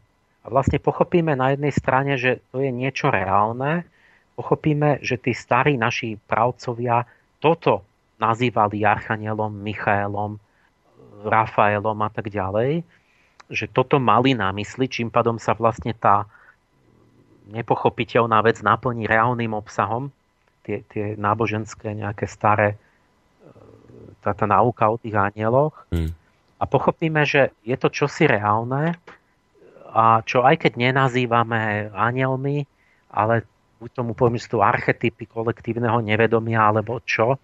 Že je to čosi, že tí anjeli žijú ďalej, ale že sú premenení akoby do ideologických prúdov v tej novovekej spoločnosti, že v tých istých rytmoch, ktorým hovorili ešte starí Židia, že to sa vracia, to boli zjavenia Michaela, Gabriela, tak mi v tom istom to pokračuje. A máte vlny, politickej pravice a lavičiarstva v politike a zistíte, že to pokračujú tie staré mystériá, ktoré kedysi tí kňazi v tých chrámoch učili o bohoch, tak my len tvrdíme, že to nie sú bohovia, ale že to sú len také naše myšlienky. Lenže z toho veľkého pohľadu vidno, že tie myšlienky nechodia hocikedy, hocikomu, hociako, hociktore, ale že sú za tým akési dlhodobé veľké rytmy a synchronicity, ktoré niektoré historické školy to volajú, že vlny mentality. A že teda je tu niečo, čo je transpersonálne, čo preniká, čo je širšie ako ten jednotlivec, že my sme súčasťou akýchsi psychických vln, ktoré nás podmienujú, ovplyvňujú a patrí k sebapoznaniu vlastne si to uvedomiť, že čo sa s nami deje, lebo keď si to neuvedomujeme, sme vlastne neslobodní v tom. A potom podliehame tým výkyvom, že raz je to, raz je hento a potom znova to isté.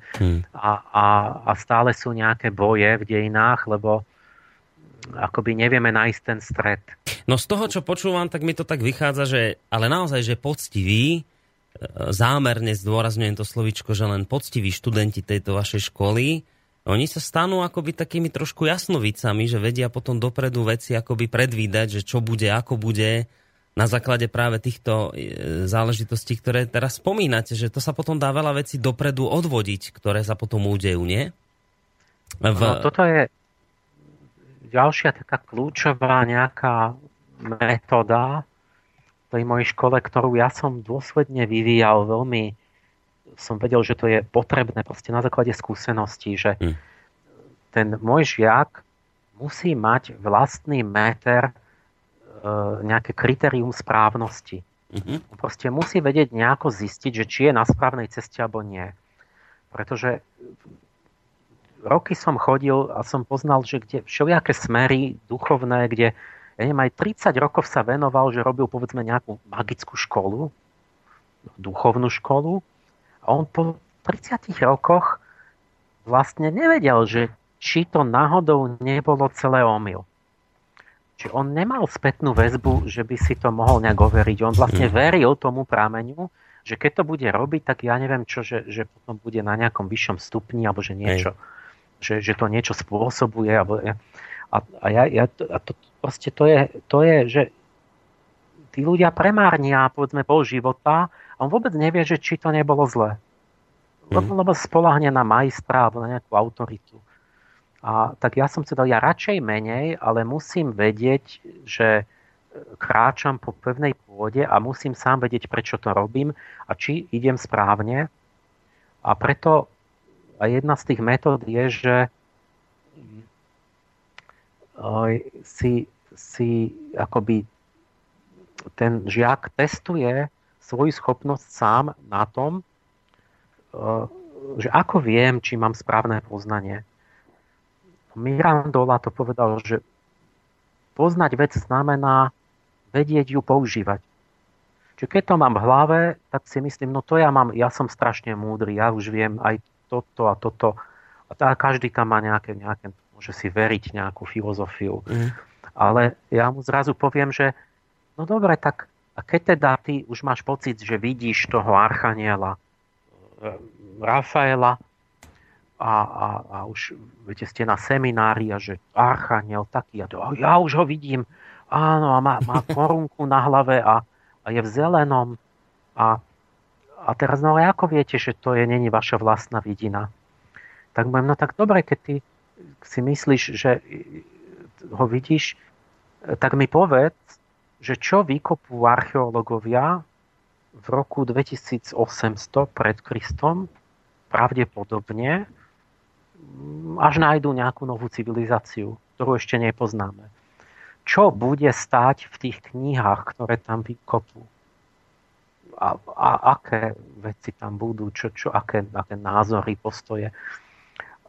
Takéto otázky im kladiete? Fúha. Áno, alebo také, že... Dosť ťažké otázky. No dosť ťažké, ale... A teraz som poviem, čo ja viem. No. Alebo ja môžem kľudne použiť aj niečo známe, že poviem, no pozrite, kedy je toto a toto, lebo ten môj žiak to nepozná. Keď práve není študent histórie, tak nevie. A on mi povie, no čakaj, ja neviem. No ja mu poviem, no dobre, tak keď si myslíš, že máš toto poznanie duchovné naše, toto takto použij. Akoby však to použij, maj odvahu, ako to robíme. A teraz on to skúsi použiť a že keď teda ten anjel je taký, tak čo by inšpiroval v tom svojom období? Tak povedal, no tak toto? A teraz nastanú dva prípady, že buď povedzme, ja to vytiahnem a ukážem mu tie vykopávky, ukážem mu tie historické fakty. A teraz buď sa pomýlil a vtedy mu poviem, vidíš, tak teraz si ďalej, lebo to znamená, že ty si strašne prípadaš osvietený, že ty už vidíš anielov, ale zrejme to je tvoja vlastná fantázia, lebo keby to bol naozaj tá bytosť, tá tvorivá mocnosť, ktorá inšpirovala tú kultúru, tak potom by tá kultúra naozaj tak musela vyzerať. Tak by si sa musel trafiť, muselo by to vysvetľovať realitu. Niekedy je to naozaj nejaká sila. A ty si sa pomýlil, to znamená, že to videnie tvojho anjela je nejaká tvoja samofikcia, že to je tvoja fantázia, že musíš, asi to robíš zle. Nie? Čiže on mi nezostane, že on mi 20 rokov bude veriť, že on sa rozpráva s anjelmi ako v iných všelijakých krúžkoch. Ale môže nastať druhý prípad a potom sú prekvapení. A to je krásny zážitok, že on povie, tak potom by to asi bolo takto. Že, a teraz ja zrazu mu to ukážem a on povie, že ja som to videl, však som to povedal. No, ale však ja som to nevedel. Že jak som to vedel, keď som to nevedel. Však ja som to neštudoval nikdy. Ja nevedel som, že tam naozaj sa toto bolo a teraz má zážitok zrazu taký, že však čo som jasnovidný. Však ja som myslel, že nie som.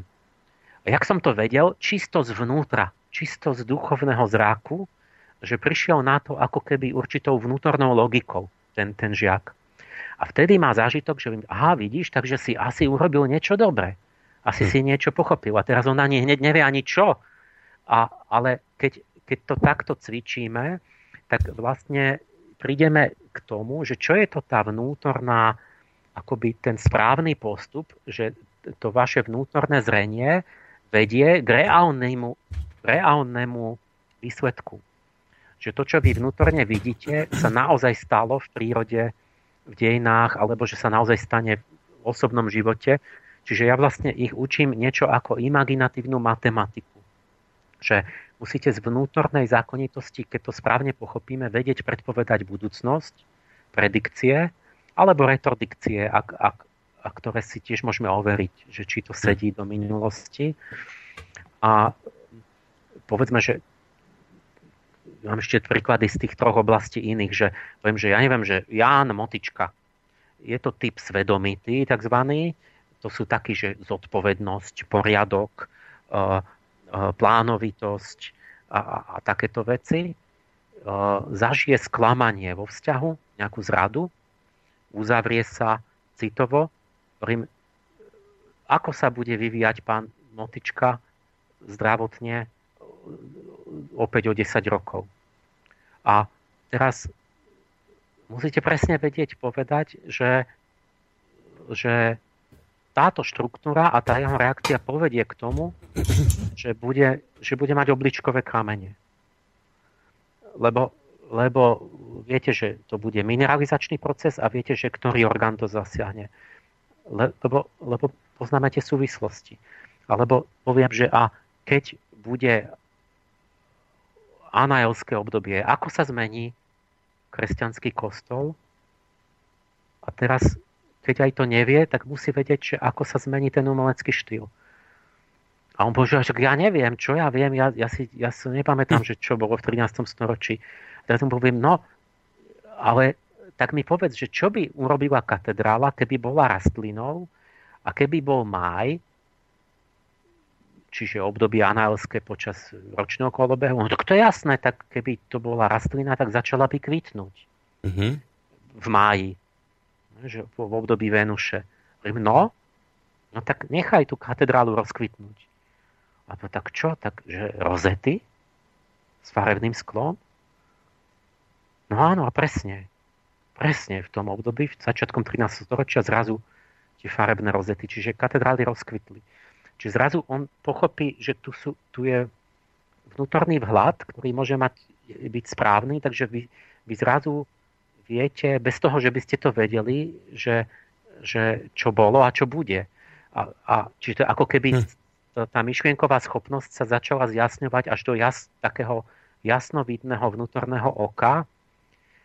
A samozrejme, že to není také, že ja všetko viem do detailu, lebo proste len vidno, že v hrubých rysoch, že tam je nejaká zákonitosť, ale nie sme vševedúci ešte, ale vidno, že s tým, že to funguje. Čiže keď poviem, a potom aj v evolúcii, že to sa nesnívalo vlastne evolučným biológom, že oni by vedeli predpovedať vznik nového druhu. No, z prostredia áno, ale nepoznajú tie synchronicity. Že tak ako v dejinách, tak aj v evolúcii taká tá novinka, čo ja pozorujem, že sú tam synchronné vlastne mutácie, že zrazu v jednom období vám mutujú rovnako tie zvieratá a toto ešte akoby tí biológovia nejak neuvedomili si ten princíp. Takže ja vlastne som môžem povedať, čo sa stane s mlokom v druhohorách, že keby ste treba nevykopali, že ešte ste neobjavili akoby to zviera, tak vlastne ten darwinistický biológ vám povie, tak to ja neviem. To mohlo vzniknúť hocičo. Podľa toho, že ako sa prispôsobil, v akom prostredí, mohol sa hociako. A teraz ten môj žiak musí vedieť povedať, že žaba. Vznikne z neho žaba. Čiže skráti sa mu chrbtica. A prečo? Vyvinú sa mu ušné bubienky. Pretože a predstavte si, že teraz žaby poznáme, lebo vlastne sú recentné, že žijú, ale máte druhy, ktoré sme nevedeli a potom ich prvýkrát vykopeme, povedzme, jak toho ardipiteka, čo som hovoril, že oni si mysleli, že bude vyzerať ten predchodca ako šimpanz a bolo to naopak. Ale museli vykopať tú kostru. A prečo, keby sme nepoznali žaby, tak viem, že bude vyzerať plus minus ako žaba, ten obojživelník, lebo presne poznáme zhruba presne tú metamorfózu. A viem tú synchronicitu, že viem, že rovnaká prémena vnútorná, tá psycho-spirituálno-fyzická, v rovnakom zmysle sa mi deje paralelne.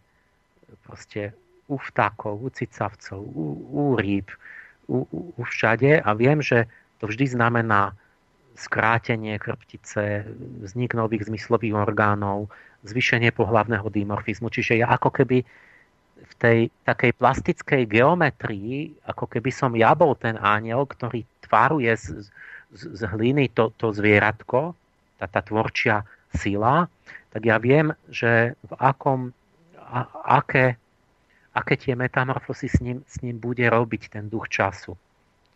A preto sa približne tráfim, že aké zviera asi vznikne. A vy viete teraz povedať, že to z obsiny, ako toto nie je podstatné, ale že vy teraz by ste si trúfli povedať, ako bude vyzerať žaba o 5, ja neviem, 5, 10, 15, 20 miliónov rokov, alebo proste tisíce rokov dopredu. Viete, čo sa udeje? Ako to zhruba pôjde? Toto si netrúfnem, lebo neviem, čo bude v budúcnosti, ale akoby tie reprodukcie, že ja som niektoré veci aj v tej biológii som celý rád veci povedal, ktoré sa splnili, že to boli nové vedecké poznatky, ktoré nikto nevedel, že ja neviem, že ja som mnohé hovoril, povedzme, že lietajúca veverička moja obľúbená, že ja som typoval, to sú pravdepodobnosti, že ja to neviem presne, ale som typoval, že koncom júna bol taký tvorivý impuls, že všetko sa pokúšalo lietať. A preto pokladám za pravdepodobné, že aj cicavce sa pokúšali lietať spolu s vtákmi, spolu s dinosaurami, spolu s rýbami. Všetko chcelo lietať. A my sme ale nepoznali lietajúceho cicavca druhohor, tam z jurského obdobia, z druhohor, až z treťohor. Takže to akože bola taká moja predpoveď. No a asi pár rokov, že sme objavili, že naozaj to tak je, že vlastne boli veveričky, ktoré začali plachtiť akoby na tých, proste poletovať pasívnym letom spolu s tými vtáčikmi. Není to také dokonalé, že ja by som tu vedel presne všetko, ale proste mnohé veci som aplikoval tak, že to bolo úspešné a že ten kolega biológ povie, že To není možné, že to my nemáme metódu, ktorú by sme mohli akoby... Čiže to len hovorím ako, že je to akoby to kritérium správnosti, že jedna z tých kľúčových metód, ktorú nevidím nikde inde, v žiadnych tých, vlastne vôbec nikde. Tie tzv. Duchovné školy sa vôbec väčšinou nestarajú o realitu fyzickú a tie fyzické zase neuznávajú vôbec tieto duchovné úvahy. Takže to jedinečné je to, že ja mám ako princíp ten cyklus medzi vnútorným a vonkajším poznaním, že ja musím pestovať to vnútorné introspektívne pozorovanie, tú meditáciu alebo čo, ale to, čo vidím, musím overovať na skúšobnom kameni tých fyzických faktov, ktoré sú objektívne, ktoré sú mimo mňa, ktoré si nemôžem fantazírovať. To je na nich dôležité, že tam si to nemôžem vyfantazírovať. A zistím, že buď sa to zapadne do seba, ako kľúč do zámky, alebo nie. Keď nie, musím sa vrátiť a opraviť nejako sám seba, lebo asi zle meditujem, a asi namiesto videnia toho skutočného duchovného sveta vidím iba svoje vlastné výplody. A naopak, ten vonkajší svet musím chcieť pochopiť tak, že sa pozriem dovnútra a hľadám tie vnútorné tvorivé psychické sily, ktoré utvorili tú dejinnú epochu, ale aj tie zvieratá a rastliny. Lebo zvieratá z hľadiska tejto celistvej vedy sú vlastne zhmotnenia duševných emócií. Preto každý vie, že každé zvieratko sa podobá na nejakú emóciu, lebo to vlastne vzniká akoby zvýraznením určitých inštinktov. Vlastne už, ja neviem, vlk je stelesnením určitej agresivity a páv je nejaký vtáčiky sú stelesnením proste krásy a tej nejakej družnosti a zalúbenosti. Čiže akoby taký cyklus, kde to vnútorné s vonkajším neustále je v takom vzájomnej interakcii a navzájom sa korigujú a navzájom sa vysvetľujú, až kým nezapadnú ako tá krížovka, ako kľúč do zámky. Dobre, Emil, dáme si teraz pesničku, lebo už rozprávame skoro 2 hodiny. A po pesničke sa pozrieme aj na nejaké maily poslucháčov, ktoré nám sem prišli. Takže ostaňte s nami naďalej, vážení poslucháči. A v prípade, že máte nejakú otázku, tak mail studio@slobodnyvysielac.sk alebo telefónne číslo 048 381 0101.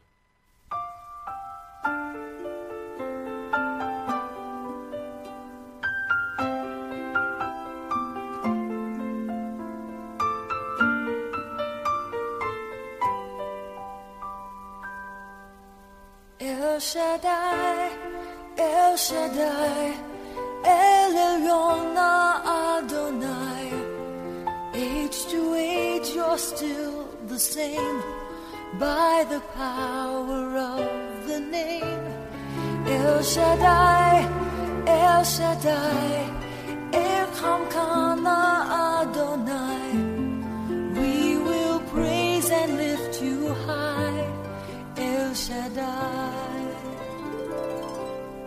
Through your love and through the Ram, you saved the son of Abraham.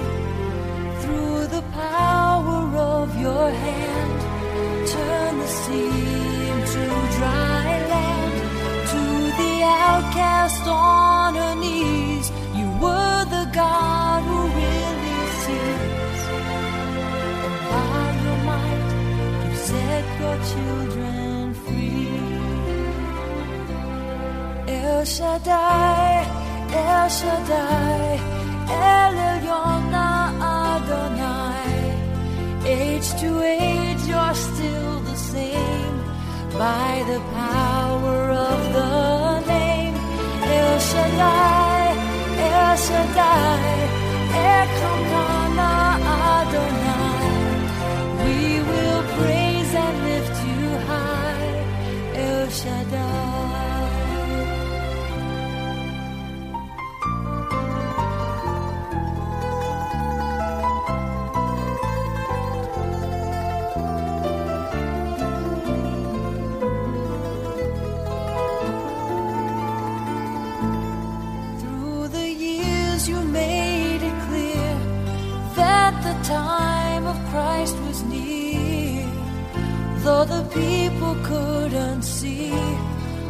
what Messiah ought to be, though your word contained the plan, they just could not understand. Your most awesome work was done through the frailty of your Son. El Shaddai, El Shaddai, El Elyon Adonai, age to age you're still the same, by the power of the name. El Shaddai, El Shaddai, Elyon Adonai, I will praise you till I die. El Shaddai,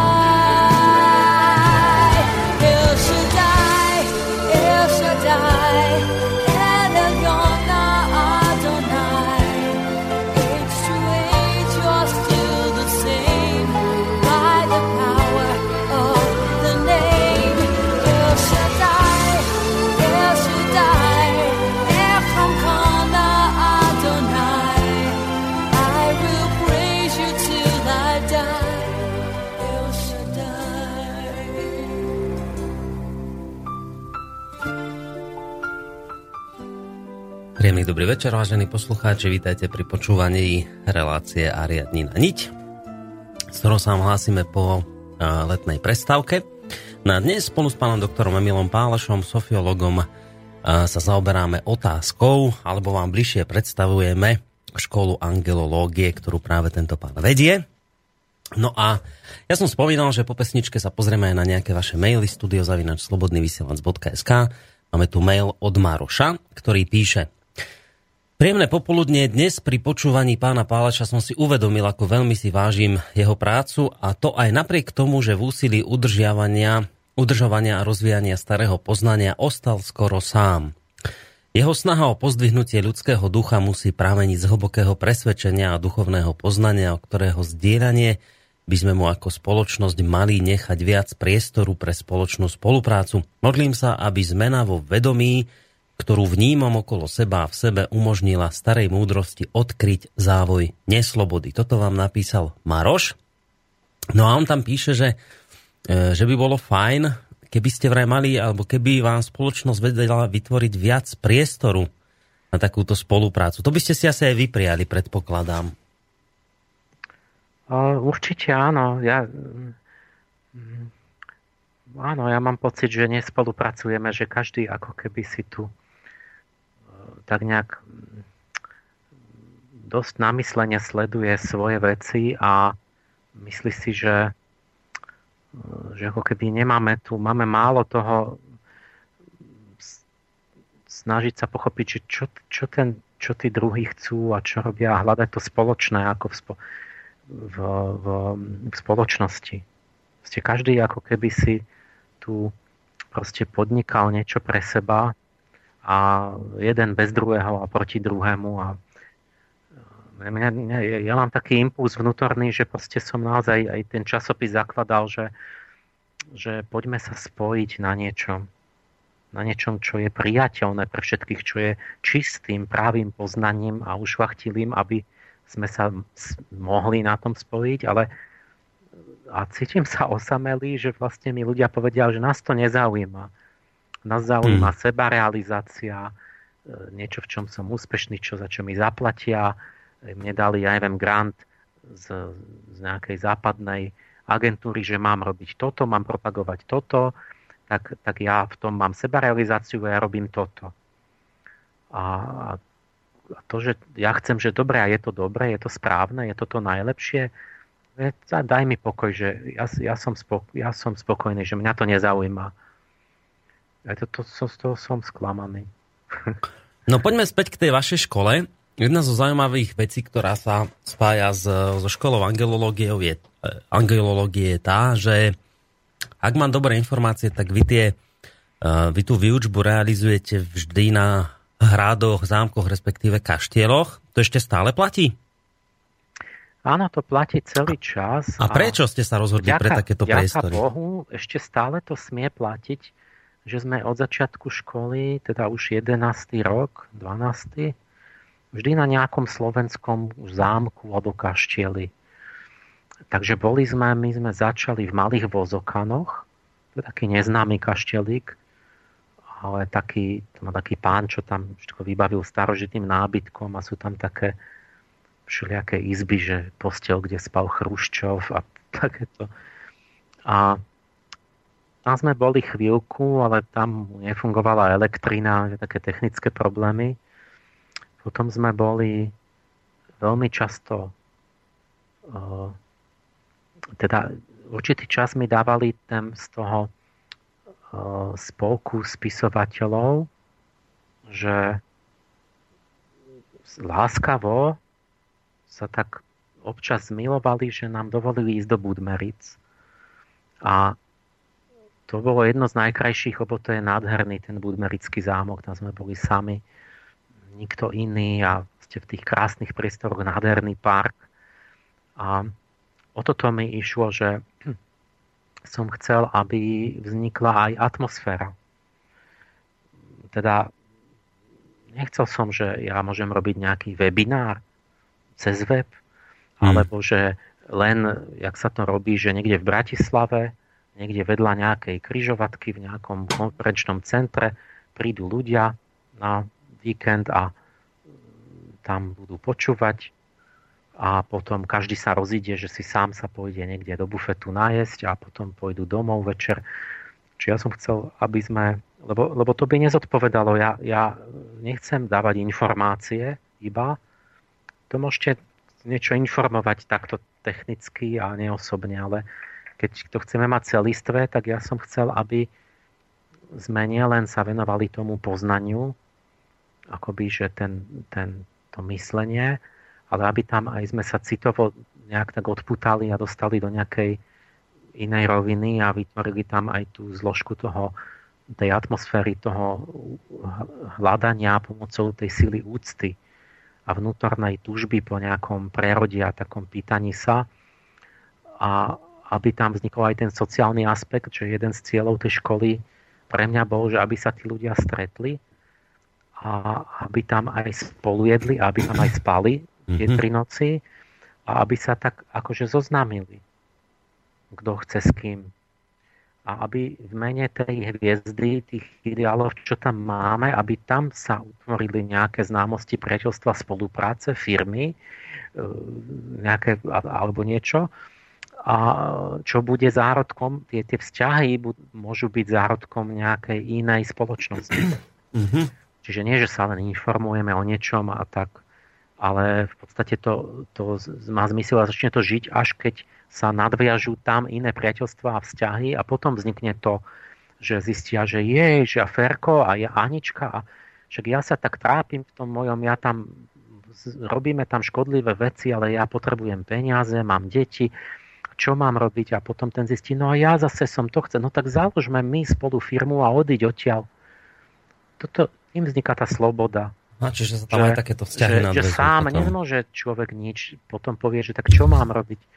Ale keď ja dokážem to, že tí ľudia mi začnú mať spoločnú víziu, že sa spoločne zhodnú, že tak jeden aj druhý, aj 20. povie, že tak áno, my vlastne chápeme, čo Emil hovorí, že to je tak a potom oni môžu začať na základe toho, že uznávajú nejaké spoločné pravdy alebo životné nejaké nejaké maximy mravné, že ako sa má žiť a vo vzťahoch, tak oni môžu urobiť, spolupracovať a vytvoriť už ako malý kúsok spoločnosti, kde začnú v podstate akože normálny život, spolupracovať a vzájomne si umožňovať život, ale s tým, že už ich spájajú iné hodnoty. Čiže nie to klámanie a chamtivosť a zdieranie a neviem čo. A tým sa navzájom vyslobodzujeme vlastne, že toto by mal byť ten že to sú také zárodky, že koľkých ja nejako presvedčím tam. Tuto píše teraz... Prečítam jeden mail, dobrý, prišiel od Jana, že či nestačí počúvať relácie Ariadnina niť a nechodiť tým pádom na vašu školu. Že či je to dostatočné, čo tu predvádzate? No to je dobrá otázka. Hneď poviem, ale dokončím už jednu vec, že ešte tie zámky, že potom sme boli veľmi... Kde sme boli? Veľmi často sme boli v Topolčiankach, teraz sme sa tam vrátili. To celé obnovili, to je tiež teraz to, tam je krásne všetko funkčné a kupola, proste kde sú koncerty a park tiež nádherný veľký. A v Mojmirovciach sme veľmi často, tam je v dedine taký kaštielik, tam musím poďakovať aj, že aj ten riaditeľ, aj prevádzkár, že vlastne máme veľmi také vzťahy, že nielen obchodné, ale že proste oni nahliadli, že čo robíme, prečo to robíme. Ten pán riaditeľ, veľmi ho zaujíma práve história, že on vyzdobil celý ten zámok, že sú tam osobnosti všelijaké historické na stenách. Takže oni aj vďaka napríklad tomuto, my sme 3 dní na zámku, ubytovanie, stráva, tí lektori, program, hneď poviem čo, a tá cena, čo za to platíme, je vlastne ďaleko menšia, než proste, čo by sme museli platiť. Že v podstate, keby tam chcel len bez školy prísť ten človek, že proste sa ubytovať, že 3 dní chce tam len spať v tej izbe a jesť, tak by zaplatil to isté, čo zaplatí, akurát, že má navyše vlastne celý program školy a všetkých tých mňa a ďalších lektorov.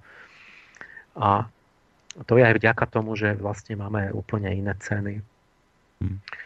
A ešte čo som... No boli sme aj v tej dolnej Krupe, aj na rôznych tých zámočkoch a išlo mi o tú akoby tú atmosféru. A otázka bola, že či nestačí... Hej, počúvať reláciu? No. Či musí ísť na takú... Vôbec nestačí, pretože ja vám to tu zámerne nepoviem. Neprezradí všetko. Proste na škole mám školu a ja vám to tu nikdy nemám vôbec zámer povedať, čo je na tej škole, pretože chcem, aby ste tam prišli. A dôvod nie je nejaký samoučelný, ale proste dôvod je práve celé to, jednak celé to integrálne poznanie, o ktorom budeme hovoriť, že to proste takto nejde. Že ja sa tu nemôžem s 1000 anonymami baviť a hovoriť nejaké veci, ktoré v podstate zachádzajú do jemných vecí vnútorných, alebo takých, že to je viac škody než osohu. Prečo? Lebo napríklad bola taká zásada, ktorá je veľmi dôležitá, oprávnená, že napríklad v Indii to vôbec ani by povedali, že to len blázon by mohol povedať, že môžete niečo sa z knihy naučiť, alebo že na diaľku, alebo z televízie, alebo čože. Tá podstata celého je, že ten žiak žije osobne s tým majstrom, ten indický žiak s ním žije, že on žije u majstra, 10 rokov sa u neho učí a žije v jeho dome. Čiže on, a to, čo sa naučí od toho majstra, nie je, že on si niečo mu povie informácie, ale naučí, že na neho prejde to fluidum, tie schopnosti toho majstra, to, čo je nevyjadriteľné, čo je... A my to samozrejme na západe takto nemáme, že nemôžem si vziať žiakov domov, alebo ani by som nechcel. Ale musí byť minimálne ten osobný kontakt, lebo 80% významu všetkého, čo sa povie, je nonverbálne. To je vo výrazoch očí, to je v gestikulácii, to je v tej situačnej reakcii. Čiže vy vlastne dostávate 20%. A tá tragika je, ktorú ja poznám, už miliónkrát som to zažil, že tam niekto počúva a myslí si, áno, ja rozumiem tomu. Ty figu borovú rozumieš. Proste 90% rozumieš úplne zle, ale nikdy sa to nedozvieš, lebo sa nestretneme. Čiže ja toho žiaka potrebujem mať tam a v diskusii a on povie, to ja poznám, Michal, to ja poznám, to je hento, to je tam, to je ten auto, hento, takto. A až keď ja vidím jeho, čo sa opýta, čo povie, ako sa tvári, keď niečo poviem, čo nerozumie a tak zrazu na ňom vidím, na každom jednom, že mu poviem, počuj. Ale ty vlastne si myslíš toto, nie? No áno. No, tak to celé si úplne od začiatku si mimo a chápeš to úplne zle. Čiže keď nie sme v osobnom, sa nestretneme, tak ja to nemôžem vyhmatnúť, že čo je problém toho človeka a on si to celé inak vysvetľoval, ale vôbec o to nenapadne. Lebo on sám seba nevidí. To je to, že vy nevidíte svoj vlastný tieň. To je tak, ako že keď niečo neviem, tak o tom neviem. To mi môže povedať len niekto druhý. Čiže to stretnutie ja tam potrebujem. A keď to neurobím a len by som všetko takto učil, už aj tak mám pocit, že profanujem veci, ale tak mi to tí ľudia prekrucujú.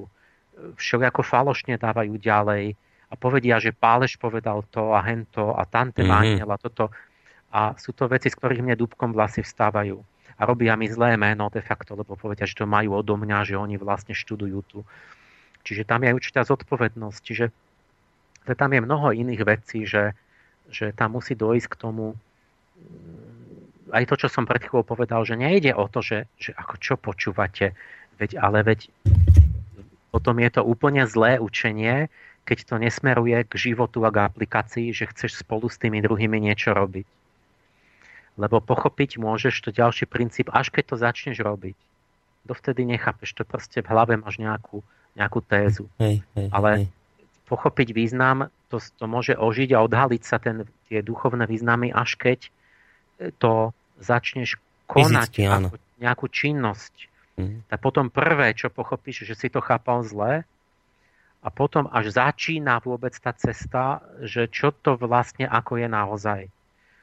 Tam len začína ten proces tým, že sa pustíme niečo robiť a obyčajne niečo reálne robiť, aby to nebolo len fiktívne, to musíte robiť s druhými ľuďmi, niečo si dať, nejaký cieľ skutočný v živote, čokoľvek proste, čo vyplynie z toho ideálu, že či chcete prírodu chrániť, alebo kultúru, alebo pomáhať niekomu, alebo ja neviem čo riešiť,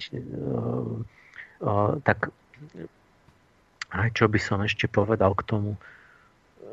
Vlastne tam mnoho dôvodov, že prečo sa to nedá robiť v rádiu, ale proste musím tých ľudí vidieť. Ešte aj keď ho vidím, tak keď tam je niekto a ja mu nepoviem.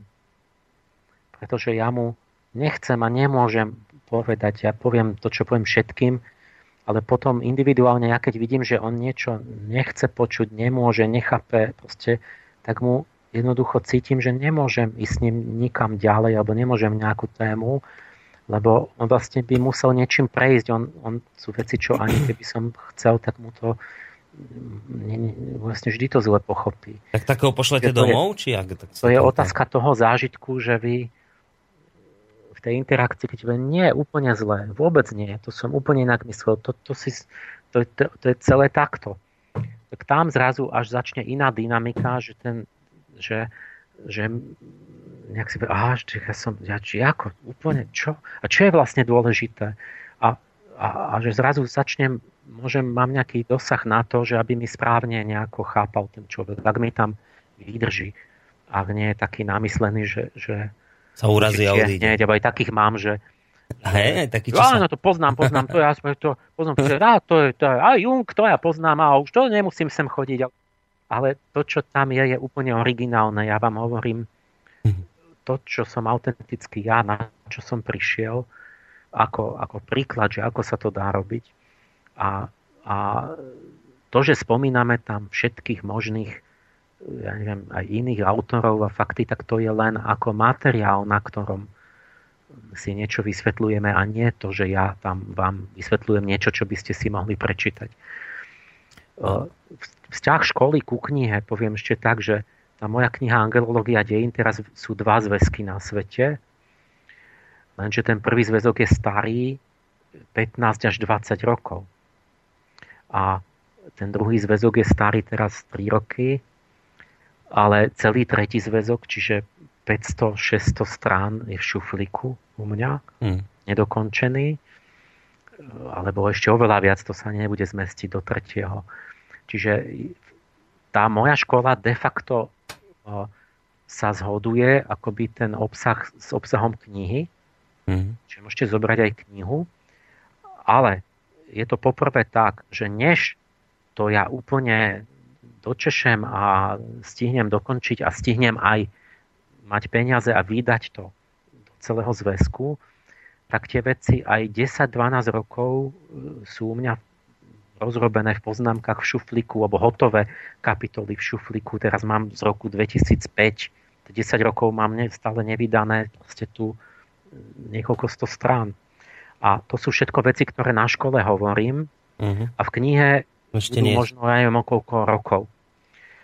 A druhý aspekt je ten, že aj keď už to je v knihe, tak faktom je, že z toho čítania pochopí polovicu toho, čo pochopí na škole, lebo keď to je s tým celým, že ja tam tancujem, že to tam vysvetľujem aj s tými gestami a naživo a otázky a teraz premietame tam a tak vlastne úplne tí ľudia hovoria, že ja úplne inak som to pochopil, že ja som si vôbec nevšimol, že to v tej knihe je, lebo človek číta a keď je to, že hokej, Slovan, Sparta 5-5, tak pochopíte, čo tam je.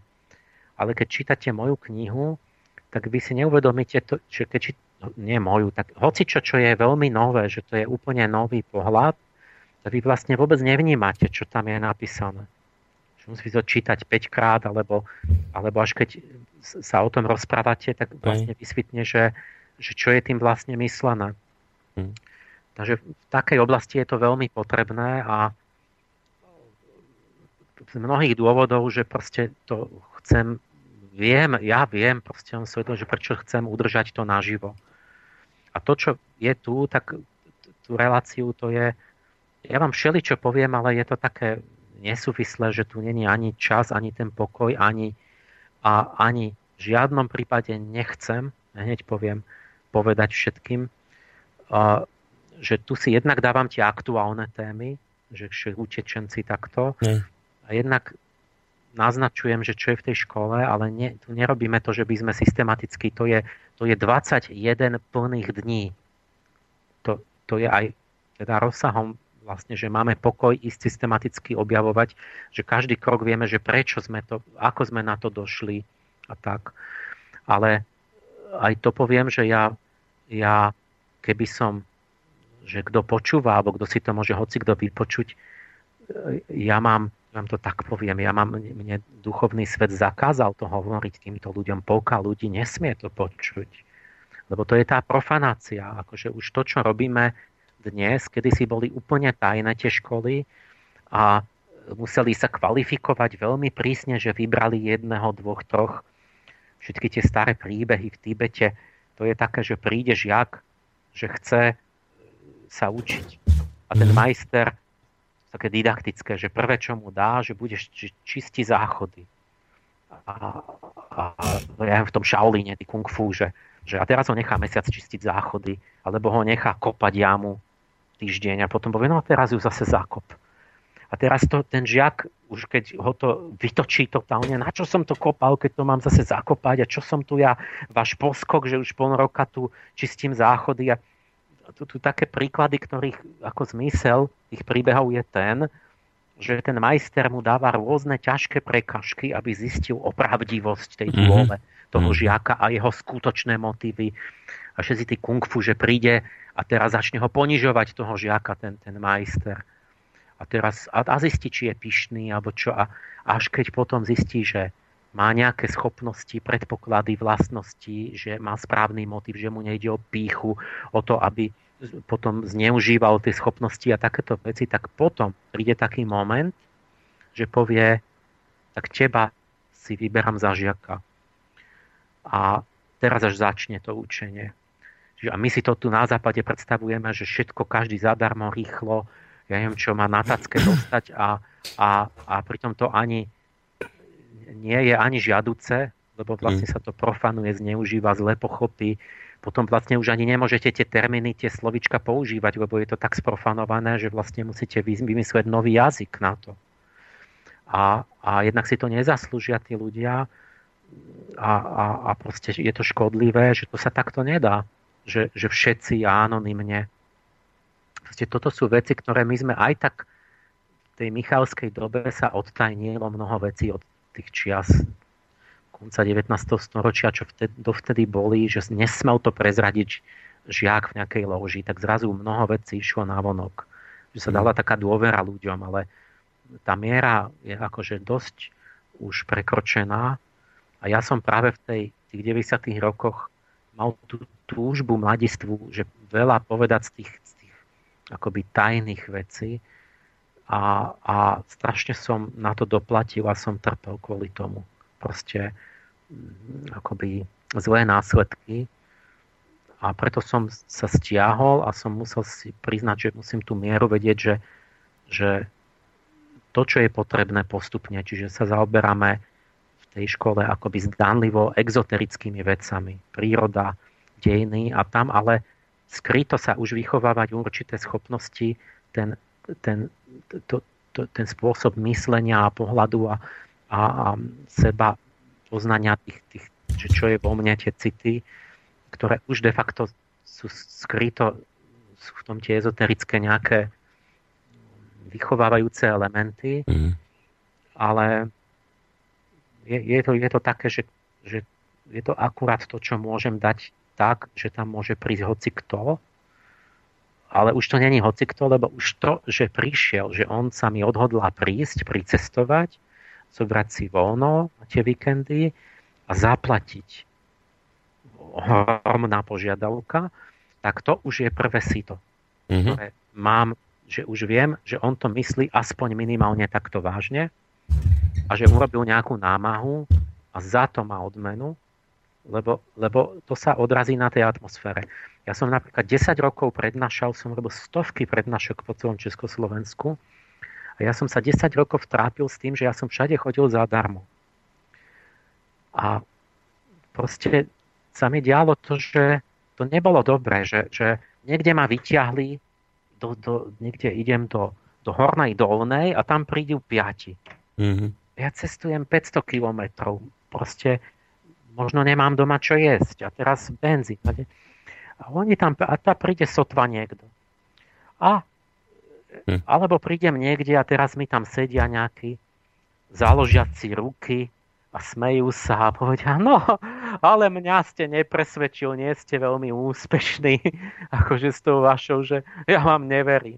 A takéto šeliaké, čiže si hovorím, dokeľu, tak na čo ja tratím čas, keď ja mám plodné čo robiť, sa venovať ľuďom, ktorí stoja za to a ja mám ísť niekde 300 kilometrov, aby ty si sami tu hovoril, že sa mi tu posadíš a povieš, že vlastne je to láskavosť pre mňa, že ja smiem zadarmo tratiť svoje peniaze a čas a námahu, pre teba robiť nejakú zábavu, ale som ťa nezabavil dostatočne a ty si ma zhodnotil, že som dostal zlú známku a že som neúspešný a že vlastne si mi urobil láskavosť, že ja sa môžem realizovať, že som smel prednášať ti, ale som akože zlyhal v tvojich očiach. Takže toto má byť ako, že na čo mne toto je?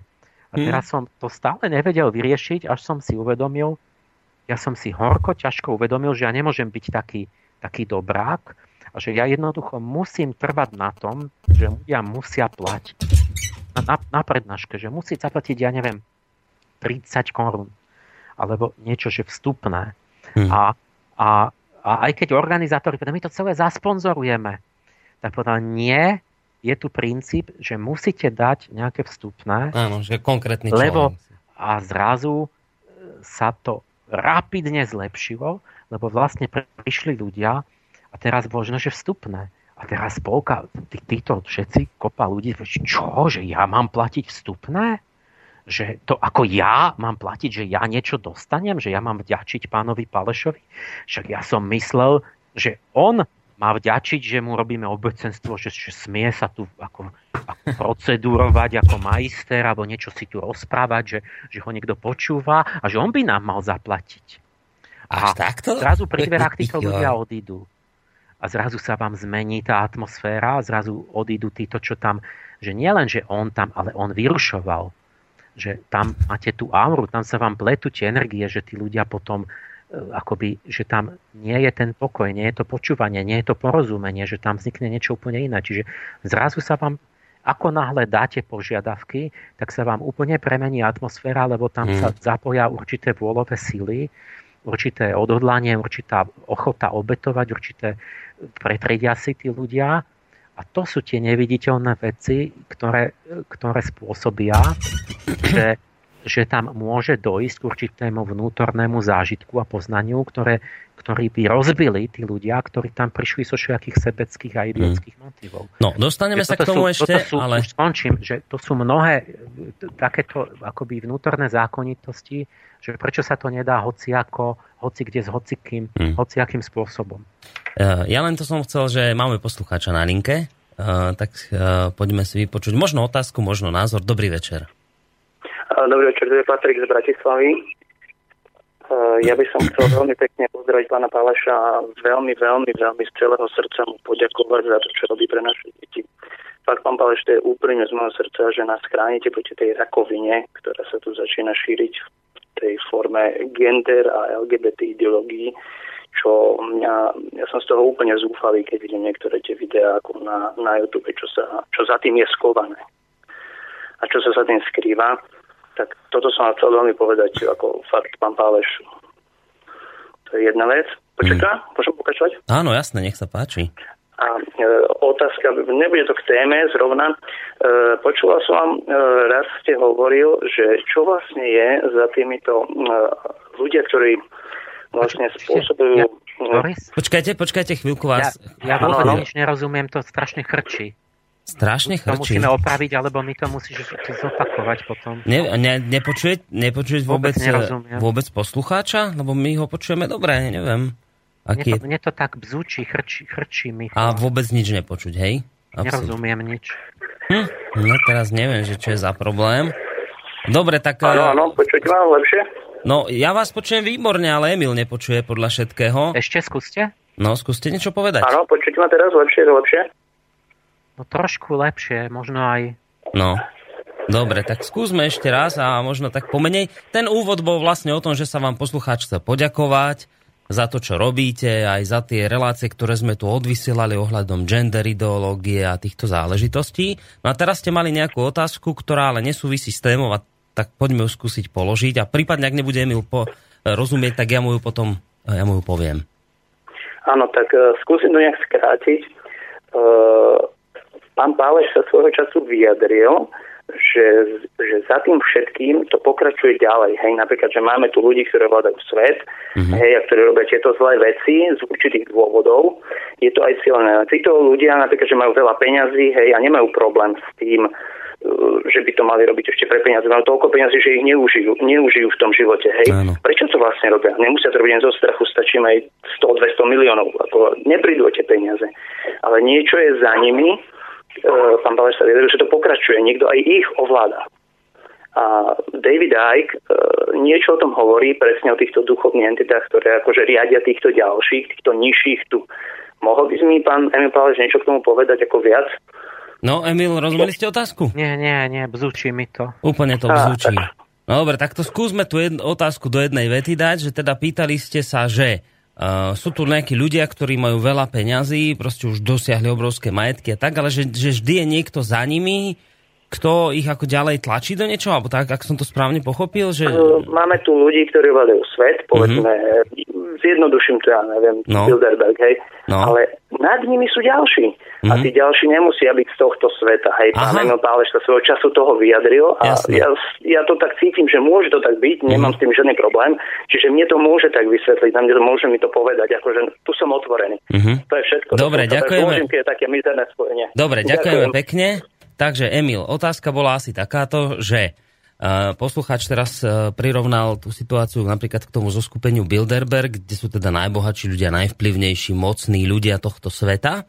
A on teda tvrdí, poslucháč, že ste to aj vy kedysi hovorili, že za týmito ľuďmi, mocnými tohto sveta, je ešte niekto ďalší, kto ešte aj ich ovláda a ten niekto nemusí byť z tohto sveta. Že teda to môžu na nich vplývať nejaké duchovné bytosti, niečo podobné. Že či by ste sa k tomuto mohli vyjadriť? Áno, to bolo v tej mojej knižke, tej prvej, o tej duchovnej úlohe a politike. A tam som načrtol ako keby také roviny, že prvá rovina, čo vníma, tak vnímal bežný človek, že to sú tí politici, že akože niekto veril, alebo tomu všetci verili, že oni robia, že oni rozhodujú o svete. A teraz sme prešli do takej doby, že polka ľudí už si uvedomila, že oni nerozhodujú, že oni sú v podstate nastrčené také postavičky, ktoré sa tam striedajú. Mm. A to je v tej mojej knižke spred tých 20 rokov, že za týmito, že to sú proste striedajúce sa postavičky, ktoré nehrajú rolu, že oni, že za nimi sú trvalé štruktúry, že niekto je trvalá nejaká rodina Rothschildovci, alebo trvalí nejaká bankári. To sú ľudia, ktorí sú tam stabilní, ktorí robia dlhodobé plány, a títo ako tam posadzujú a dosadzujú a posielajú tam sem a tam tých predstaviteľov, ktorí keď sa niečo negatívne urobí, tak oni akože sa vzdajú a odstúpia a dajú tam ďalšieho, ale tá druhá rovina za tým je, že tam je stále ten istý človek, ktorý sleduje tie isté ciele a akože výmení novú tvár tam dá a tak ďalej. Takže toto už je také známe, že tá konšpiračná rovina, že sú nejaké neviditeľné šedé eminencie, osobnosti, prúdy, boháči, šlachtické rody a neviem, nejaké lože tajné a takéto, ktoré akoby sú tá druhá vrstva za tými politickými tvárami, čo sú v televízii a rozhlase a na tých tribúnach. Ale ja som potom povedal, že ten duchovný pohľad je ešte taký, že idú tieto nitky aj za túto rovinu, že tam to nekončí, že by niečo robili nejaké konšpiračné nejaké skupiny iba, ale že to ide ďalej až za hranice fyzického sveta, a pokračuje to ďalej tými hierarchiami tých anielov a démonov, o ktorých som teraz hovoril, že vlastne dianie politické je v podstate predĺžením tých pôsobenia duchovných mocností, a v tej angelológii tam to je zviditeľnené v tých štatistických grafoch, že každá tá mocnosť má svoj rytmus a vy vidíte, že to, čo nazývali, že to je, ja neviem, ptah v Egypte, takže ten sa vrácal v určitom rytme, a jak to ide do novoveku, tak zrazu hovoríme, už nikto nehovorí o bohovi ptáhovi, ale zrazu vidíte, že konzervatívne hnutia politické idú ďalej v tom rytme. Že hovorili o bohyne lásky, že to bola tá Hathor v Egypte, a vidí, že tu je, tam je toto, a hovoria, že tu sa zjavila, tam sa zjavila, a teraz vidíš, ten rytmus pokračuje. A nehovoríme, že sa nám zjavuje Hathor, ale zrazu máme anarchické hnutia v tom istom rytme ďalej, ako kontinuitu. Čiže na tomto ja som akoby si našiel cestu, ako som zviditeľnil to, čo bol akože ezoterický poznatok, že v tých tajných školách oni to vedeli, že sa zaoberali tými signatúrami, že za nejakým hnutím, za nejakým, či už je politické, alebo nejaké náboženské, alebo nejaké myšlienkové, proste filozofické, že za tým sú tie akoby bytosti, alebo tie archetypy, alebo nejaké no proste tradičným jazykom sú to bytosti. Mm-hmm. A čiže niečo, čo je duševné, čo je vnútorné, čo sa vám zvnútra zjavuje a čo vás zvnútra vedie. A ja som si našiel cestu, že ako toto zviditeľním, že aby to bolo také hmatateľné, že to tak naozaj je, že to nie je len môj jasnovidný nejaký, že ja to vidím a ešte to vidí môj, že iba nejakí jasnovidci to vidia, ale že to sa dá nejako tak uchopiť, overiť, že to tu naozaj niečo také je. A teraz, čiže čo je tá otázka, čiže ja vlastne to som len nastienil takú vec, že my musíme ísť až za to, že v tí ľudia, väčšina tých ľudí, čo sa zúčastňujú tých všetkých toho chaosu spoločenského, nie je v tom vedomé, že oni nerobia nejaké magické rituály vedomé, že by vyvolávali Mefista a robili si kruh okolo seba, ale oni sú ovládaní z podvedomia. Oni proste sa to deje tak, že ľudia jednoducho nasledujú len svoje inštinkty, púdenia, náklonnosti a slabosti. Teda, alebo dobre sklony. A tadiaľ cez tie dobre sklony pôsobia tí anjeli a cez tie slabosti tí démoni. A ten človek tomu iba podlieha a myslí si, že chce urobiť niečo, ale je to sebecké a tak ďalej. A prípadne si to zdôvodní, že to je pre dobro ľudstva a že tým, ja neviem čo, zachraňuje a robí niečo dobré, keď tam, neviem čo, prepadnú nejakú krajinu alebo niekoho. Zlikvidujú nejakého vodcu alebo ja neviem hocičo. Tak že väčšina ľudí je v tom tak, že nevedia, čo sa s nimi deje, ale tým, že vnútorne dávajú prednosť určitým psychickým impulzom, ktoré sú buď lepšie alebo horšie, tak vlastne ja upozorňujem na to, že a za tým, že to nie sú náhodné, pretože na tých dejinách vidíte, že tu sú veci, kde to vyzerá tak, že ako keby nejaká inteligencia plánovala dopredu, na obdobia, ktoré presahujú jeden ľudský život. Čiže ten jeden, on to vykonáva, ale on si neuvedomuje, že on pre neho to má význam, že povedzme, osobne si chce prilepšiť a bojí sa a takéto veci. Ale skrze to pôsobí nejaký iný plán, že to má ešte iný význam a iné vedľajšie dôsledky, ktoré povedú k tomu, že povedzme od 100 rokov bude možné niečo, čo toho ten človek vôbec nechápe. Že on je súčasťou niečoho, že slúži, pripravuje niečo iné, než on si myslí. Ale tam to súvisí s tou akoby, to je to jadro tej, o čo sa snažím, že my vlastne sa môžeme, že poprvé musíme sa seba spoznať, čiže ísť dovnútra až do toho podvedomia, aby sme začali akoby rozsvietili v tej tme toho podvedomia, že kto nás vlastne vnútorne púdi a vedie a k čomu a kto to je a prečo zrazu, viete, že tí ľudia v dejinách, oni zrazu majú revolučnú náladu, zrazu majú konzervatívnu náladu, zrazu niečo, nikto nevie prečo. On povie, že ja chcem, ja mám také presvedčenie, ja mám takú myšlienku. Ale vidíte, že to je neslobodné, že ja viem predpovedať, že akú bude mať náladu, povedzme, v roku 2100. Ten priemerný človek. Kde tam je sloboda? A čiže on nechápe, že čo my nechápeme, čo nás postrkuje vnútorne. A preto sme neslobodní a preto sa nedajú riešiť vlastne tie konflikty spoločenské, že treba, musí mať seba poznanie a potom začať pestovať sebevládu a vlastne si posvietiť na tie sily, ktoré vnútorne ma vedú k dobrému a zlému. A toto je to rozpoznávanie duchov terminológii cirkvi, že dar Ducha Svätého je, že ten nejaký svetec, alebo čože, alebo povedzme duchovne, už prebudený človek má dar rozpoznávania duchov. Že spozná, že kedy mu zlý duch našepkáva, kedy dobrý, aké to bude následky, prečo to tam vzniká. A tým, až sa dostáva von z toho, sa dostávame von z toho kolobehu tých.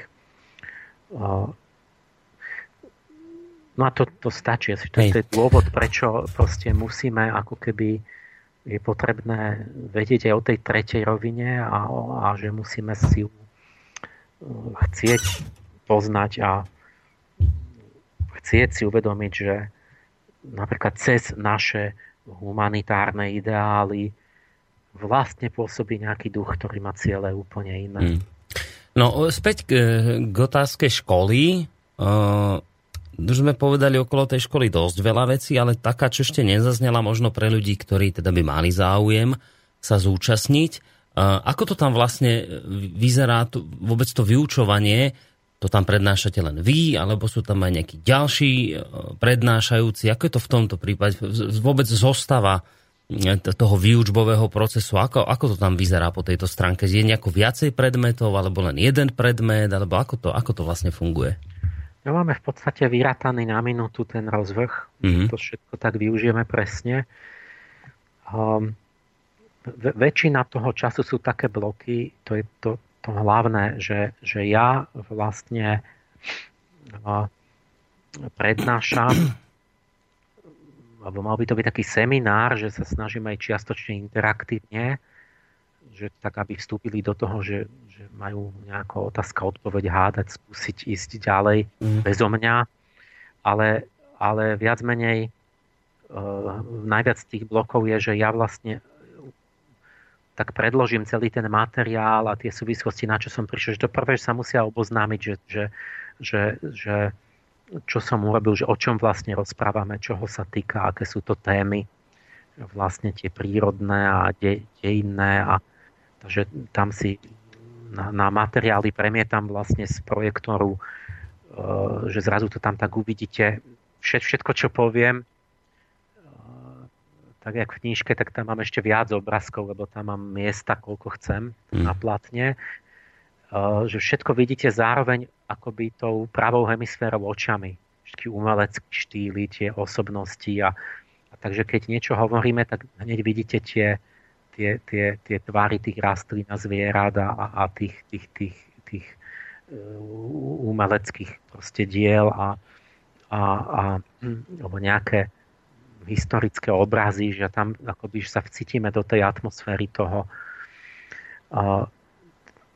To je, že každý deň vlastne do obeda sú dva také bloky, po obede jeden. Pritom sa snažím trošku o sokratovský dialog, že nie, že len ja mám prednášať, ale aby to bolo, že povedz ty, že jak to podľa teba je, že čo by som, čo ďalej. Ale potom jeden blok celý je, že diskusia, kde máme, že otázky poslucháčov, námietky, čo nerozumeli a teraz, aby som vedel, že čo oni chcú povedať a tam to je vlastne najdôležitejšie, že tam sa vyjasní to, že čo porozumel a neporozumel a že čo s tým, že aby nejakú vlastnú aktivitu, že aby to nejak spracoval vnútorne aktívne, že ma iba počúva. A okrem toho máme tam také, že praktickú umeleckú zložku na každom z tých seminárov. Čiže aby sme neboli len, že pred tabulou niečo si tam vykladáme, nejaké teórie, tak niečo robiť rukami. A to je buď umenie, alebo nejaké také remeselné a je to vždy vybratá taká vec, ktorá súvisí nejako s tým archanielom, teda s tými duševnými schopnosťami, ktoré on inšpiruje.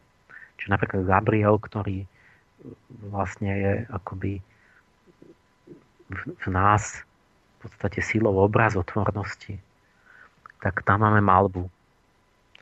Že vlastne so Silviou, ktorá je maliarka, robí to roky, že duševný život farieb, že vlastne nemalujeme a objavujeme proste nejaké, že ako tie farby majú akú povahu, ako idú spolu a vlastne nejaký zážitok toho, že ste s tým štetcom v ruke. Na Rafaelovi eurytmia, čiže je to nejaký pohyb s telom, ktorý vlastne súvisí aj s nejakým rytmickým elementom a vlastne cez v tej eurytmii je skryté akoby to, že v každom postoji, pozícii, geste je vlastne duchovný význam skrytý. Aj v tých farbách máte, že to treba vedieť objaviť, že čo vlastne hovorí fialová, čo v nás je duševná modrá, tak aj v tých pohyboch, že keby teda ste boli eurytmisti, študovali by ste to 5 rokov, tak vlastne by ste vnikali do toho, že čo znamená stáť tak a tak, dať ruku. A to niekde máme v sebe intuitívne, ale bežný človek si to neuvedomí, ale niekde to tuší. A no tak, že máme kúsok eurytmie a to sú len také jednohúbky, že tam máme len pár hodín, že tam za tie 3 dni je to len taká ochutnávka, ale je to taký symbol, že teda chceme to spájať s niečím, čo aj robíme, nielen, že tam budeme debatovať a nakoniec by si ľudia mysleli, že stačí debatovať. U Anaela máme, tam je pani Jitka, hudobná skladateľka z Nemecka, do Stuttgartu, ale ona je Češka. A ona má krásne vypracované, že duchovný význam intervalov. Či ona na ľudových pesničkách nechá zažiť ľudí, že prima, sekunda, tercia, kvarta, kvinta, objaviť, že čo prežívate pri tom. A to má objektívny význam a ľudia prídu na to. No tak pri malej tercii som smutný, pri veľkej tercii mám odvahu, pri kvinte mám taký pocit, pri sexte je to napätie a takéto. A vlastne objavia ako keby hudbu, čiže téma, ktorá patrí k Anailovi, a duchovný význam. Vlastne, že to je niečo tajúplné, skryté, že prečo by mal mať kvarta, prečo kvarta má byť, že človeka burcuje a budí, lebo je to marsický interval. Čiže máte anielov v tých intervaloch de facto. U Michaela tam Dušan, ktorý je strieľa z luku, aj bol nejaký majster v tom, tak ten príde vždy, že si zastrieľa s ľuďmi z luku. Takže taký zážitok takého toho cnosti tých slnečných hrdinov, že v tom zacielení, v tom sústredení proste ten šíp letí. To je zase len chvíľka, lebo aby sa každému ušlo, tak si tam 15 minút, alebo môžete tam zastrieľať si, alebo v nedeľu trošku viacej, ale potom v tom lukostreleckom klube ten šéf sa začal vypytovať, že počujte, že čo je, že zrazu tu mám plno ľudí, že chcú strieľať z lúku. Mm. Takže mnohým sa to zapáčilo a potom akože si sami ako sa niekde prihlásia, že si kúpia lúk. Na Samaelovi máme, že tvorivá reč. To tiež tam mám až dve šikovné lektorky, Sonia a Zdislava. A Sonia učí v Prešove literatúru a tieto veci roky a tá Zdislava robí tú Sprachgestaltung, zase nemecký smer, že ako ovládať reč a proste tie sily, ktoré môžete vložiť do prejavu, do tým, ako formujete reč. Zase je to niečo, že urobia nejaké také zážitok, nejaký taký prvý. Zachariel tam, ten súvisí s priestor, plastické sily, inšpirátor sochárstva a takéto veci, tak tam niečo modelujeme z hliny, ako by to niečo vymodelovať, ten rukami priestor nejaký a tiež zažijete, že no vymodeluj to, áno, zistíš, že keď to robíš, tak si myslíš, že teoreticky všetko rozumieš, ale je to zlé potom, keď to máš urobiť. A môžeš rozmýšľať, že prečo keď urobím bustu, tak prečo tá hlava vždy má takú proporciu, akože že je, ja neviem čo, moc tenká, alebo čo. A vlastne odhalím niečo o sebe a myslel by som si, že to nemám. Na posledný seminár, tam to je Morifielský, a to je taký inšpirátor exaktné vedy a proste astronomia bola taká pramatka týchto exaktných vied. Tak tam som kúpil taký ďalekohľad astronomicky lepší a keď sa nám pošťastí, že bola obloha pekná, tak sme pozorovali planety a hviezdy. Ja som kedysi bol amatérsky astronom ako dieťa, takže to je tiež taký zážitok, že vidíte trošku zbližšie, neviem, čo Saturnové prstence, alebo nejakú Venušu, alebo Jupiter, alebo niečo, krátery na mesiaci. A okolo toho tá nálada tej nočnej oblohy, že proste nejaký zážitok. A čiže to ako keby taká trošku nejaký zážitok kvality niečoho, čo súvisí s tým anielom. Ale okrem toho zážitkové je ešte, že na každom seminári je koncert v sobotu a dobovej hudby. A hudby tej doby, ktorú inšpiroval ten aniel.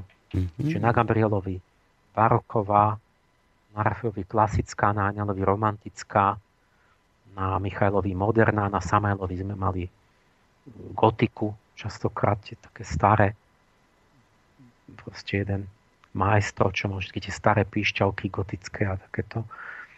Na Zacharielovi renesančná, to tiež už naša taká, že dávno absolventka, ktorá Otília, zo Strečná, ona vedie roky, je vlastne pedagogička hudobná, vedie renesančný súbor. Tá ona je taká duša šľachetná, že ona vždy príde ako keby, že pripraví nejakých mladých a že tie renesančné veci. A tam máme aj tanec, ale že aj ten koncert, ale aj máme, že príde taký súbor, či v tých kostýmoch tancujú. A ja som myslel, že tí, čo sú tam, čiže máme akoby, že sa ten koncert alebo ten tanec, či nás to preniesie ako keby do toho ducha doby, nielen intelektuálne, ale že nejako citovo, esteticky, že ja keď niečo hodinu vykladám, tak vlastne môžete to pochopiť za minútu tam, keď vystihnete ten zážitok. Mm-hmm. Že to chcem dosiahnuť, to spojenie. Aj na tom Samaelovi ale to máme tanečníkov takých moderných, že tango a takéto, že proste z toho obdobia, že to je určitá tá ohnivá kvalita v tom a tam je stelesnený ten ánel Marsu. A preto to vzniklo v tom období a v celom tom období, keď medzi vojnami a tak. No nakoniec na to je všetko asi. Mm. To je to všetko. Mali sme šeličo aj čajový obrad a tak, ale to bolo tak, že len jednorazovo niektoré veci. Čiže toto je akoby tá trošku zážitkovo nejaká praktická časť, aby sme neboli takí intelektuáli. To na odreagovanie. No nie, je to ako súčasť toho metódy poznania, že len je to iba také naznačené, že teda je potrebné ako žiť tým, že nie o tom len špekulovať, ale povedzme robiť nejaké umenie alebo mať vzťah k prírode a tamto, že proste objavovať cez tie zážitky, to je jedna z tých zložiek. Že to poznanie má obsahovať intelekt, syntetizovať s neintelektuálnymi proste vecami, v tom je ten vtip. No. Pozerám do mailu, Zuzana sa pýta, že či viete povedať, že koľko absolventov tejto vašej školy vám už takto prešlo rukami zhruba a že asi myslí celý ten cyklus 7 víkendový a že či aj potom ste nejak dosledovali tie ich kroky, že či to potom uplatnili v živote, aké máte skúsenosti, či sa vám tí ľudia ozývajú, toto ju zaujíma. No, tam, čo bola tá predškola ešte, tam som ich nepočítal. Tam bolo niekoľko tisíc čitateľov ešte časopisu a nejaké stovky možno tam aj boli na tých stretnutiach.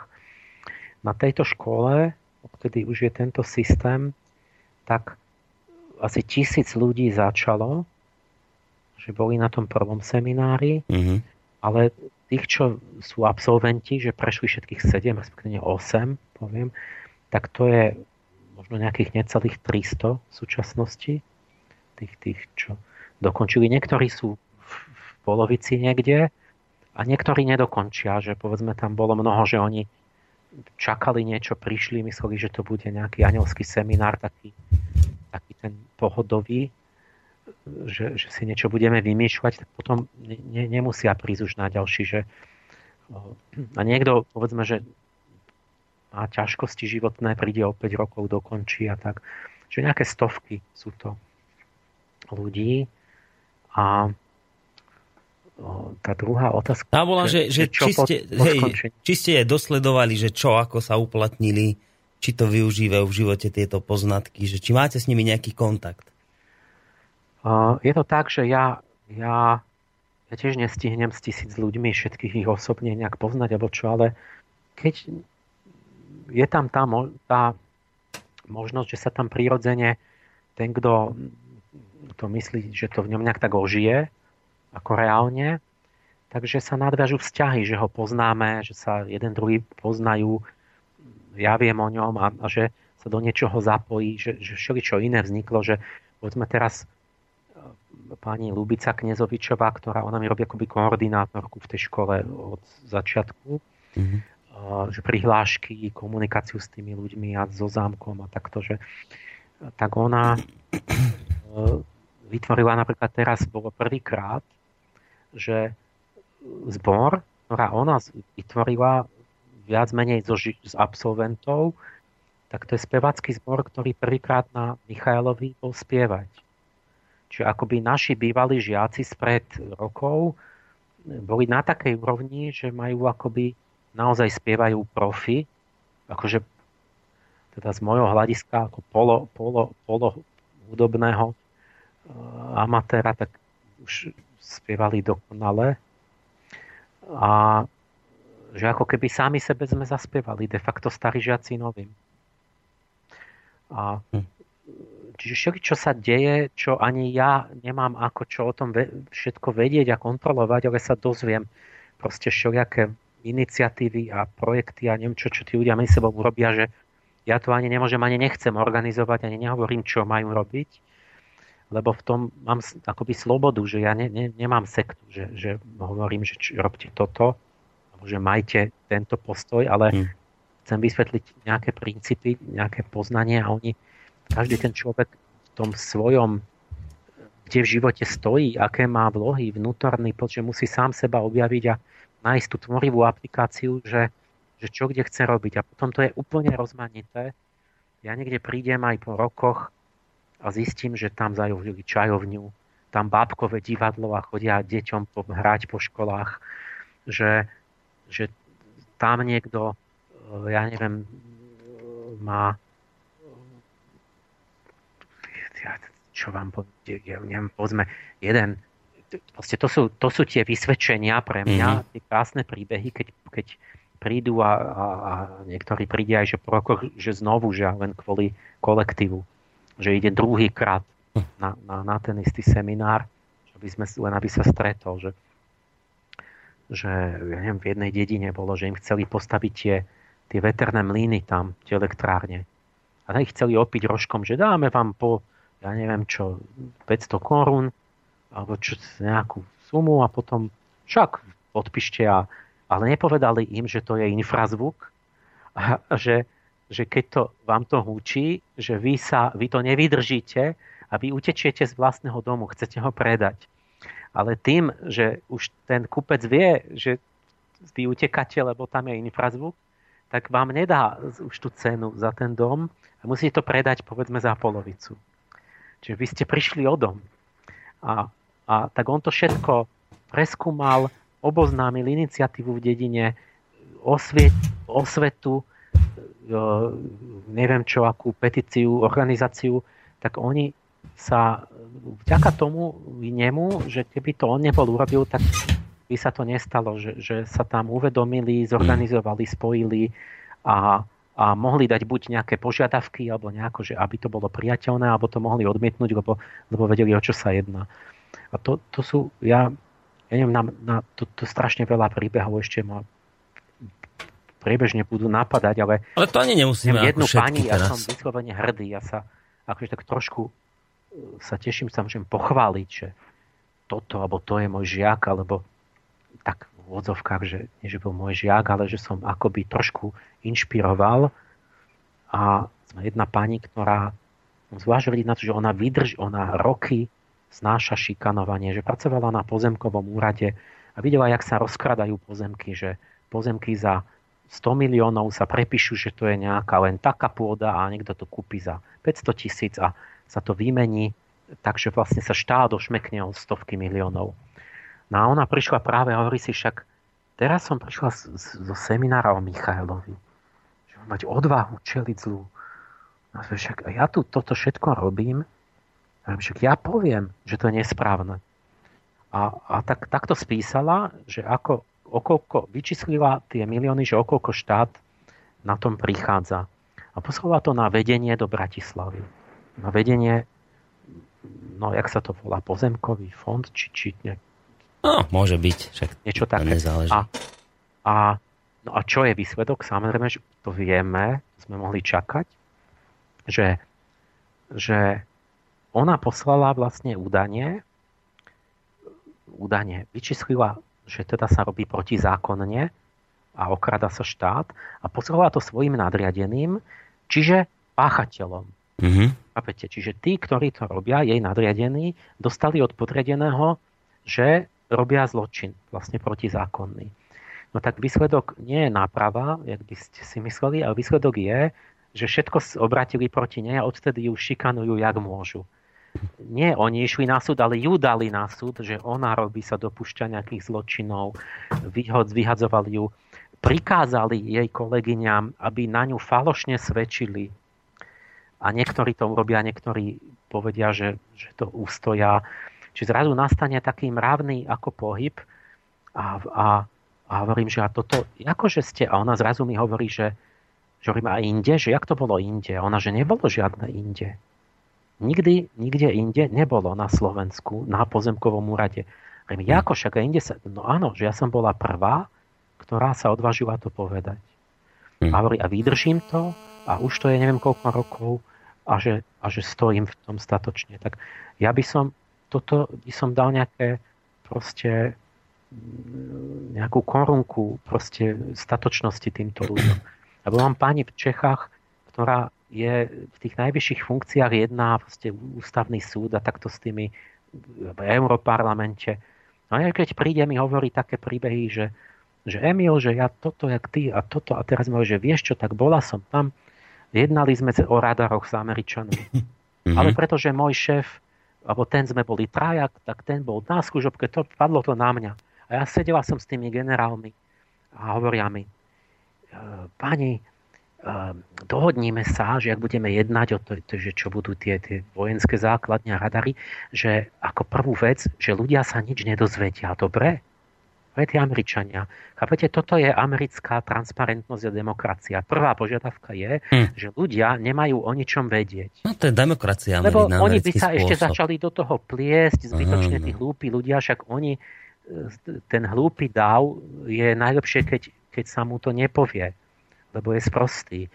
A toto je skutočný postoj k demokracii tých jastrabov. A ona teraz musela, a samozrejme, že im to že keď už je inteligentná, tak nepovie, že ale ste taký a taký.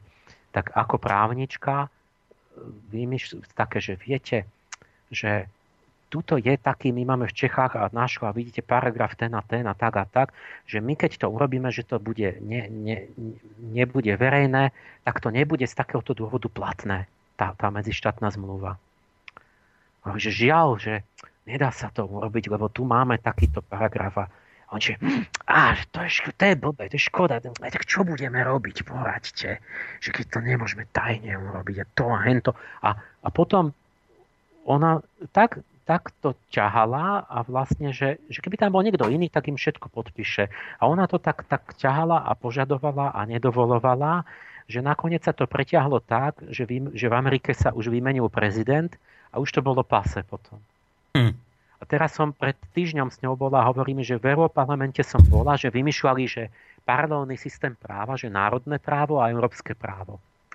A že v tom európskom práve, že zase proste nejaká prasačina, lebo že ja som im musela povedať tým poslancom, že počujte, a vy tam máte v tom návrhu zákona, že sa budú po 5 rokoch skartovať všetky spisy súdne. Čiže po 5 rokoch sa nebude dať nič zistiť. A teraz a hovorím, že to mi nehovor, že to si vymýšľa, že hovorím Svetlana, že to není. Ty si robíš vtipy zo mňa, že oni mali že súdne procesy, kde vy, ja neviem, vám sa môžu objaviť dôkazy o 10 rokov, že ten človek niekoho vôbec nezabil, že iné, že nájdú tam niečo a že budú chcieť obnoviť proces a tie budú skartované doklady, že tam nebude môcť byť vôbec spravodlivosť alebo niekto bude urobiť tam schválne, urobí zločiny, dá si to na ten Európsky súd a tam za pár rokov už to nebudete môcť zistiť a budú nevinní. A hovorím, že ona, že nie, že naozaj vážne, že ja som im to prvá povedala, že ľudia, že to nemôžete tam mať. Ale proste v nejakom eurokomisii, ktorá zavádza zákony, tá moja žiačka musí povedať, že nemôžu skartovať si doklady, takže bude nezistiteľné. A proste to je milión takých vecí, kde toto je pre mňa vysvedčenie, že niekto, či je to takáto veľká vec politická, alebo nejaká drobná, že inak vychovávajú deti a má tam bábkové divadlo, tak to sú pre mňa to je ten skutočný plod, že kedy ja si potom poviem, že preto toto má zmysel robiť. No, tak na týchto ľudia mi povedia, že viete, to oni robia sami, lenže oni mi povedia, že a hlavne tam je ten moment, že keď boli mladí. Keď máte to mladé obdobie, že ste 20-tník, tak vtedy človek si hľadá identitu a vlastne nastáva tá, že si urobíte vzťah k nejakým hodnotám. A keď mne povedia potom, že viete, keď som bol ešte študent, tak poviem ešte toto na Števo Straka a aj Rado Makáň. Tak bol som študent vlády, ešte nevedel som čo orientovať sa, našiel som vašu Sofiu. A zrazu sa mi rozsvetilo, že toto má niečo, čo má zmysel. A tak. A potom som sa dal, že som išiel na vysokú školu študovať psychológiu a som si dal také ciele a potom už som dospelý a mal som 25, 30, 35 a teraz čo urobí, že urobil projekt, že oni majú vzorné, čo im nikto neveril. Oni boli aj u nás v relácii. Áno, že sa im smiali, že Romovia nebudú pracovať, že ešte na poli a oni pekne majú Romov záhradkárov. A sú hrdí. Povie, že toto sme my urobili a takto, že veľmi ťažkú obetavú prácu si dali, ale proste mnoho a každé iné. No, preruším vás trochu, Emil, lebo... premení vlastne tá inšpirácia na nejaké, na niečo v živote. To sú tie plody, ktoré... Máme na linke poslucháča, ktorý ale... čaká veľmi trpezlivo. Ja len dúfam, že na tak dve veci, že tam ešte počkal a druhá vec je, že dúfam, že ho budete počuť. Tak uvidíme, skúsime. Dobrý večer, počujeme sa? Dobrý večer, tu je Števo Petrucha zo Šamorína. Števo Petrucha. Emil, počujete ho?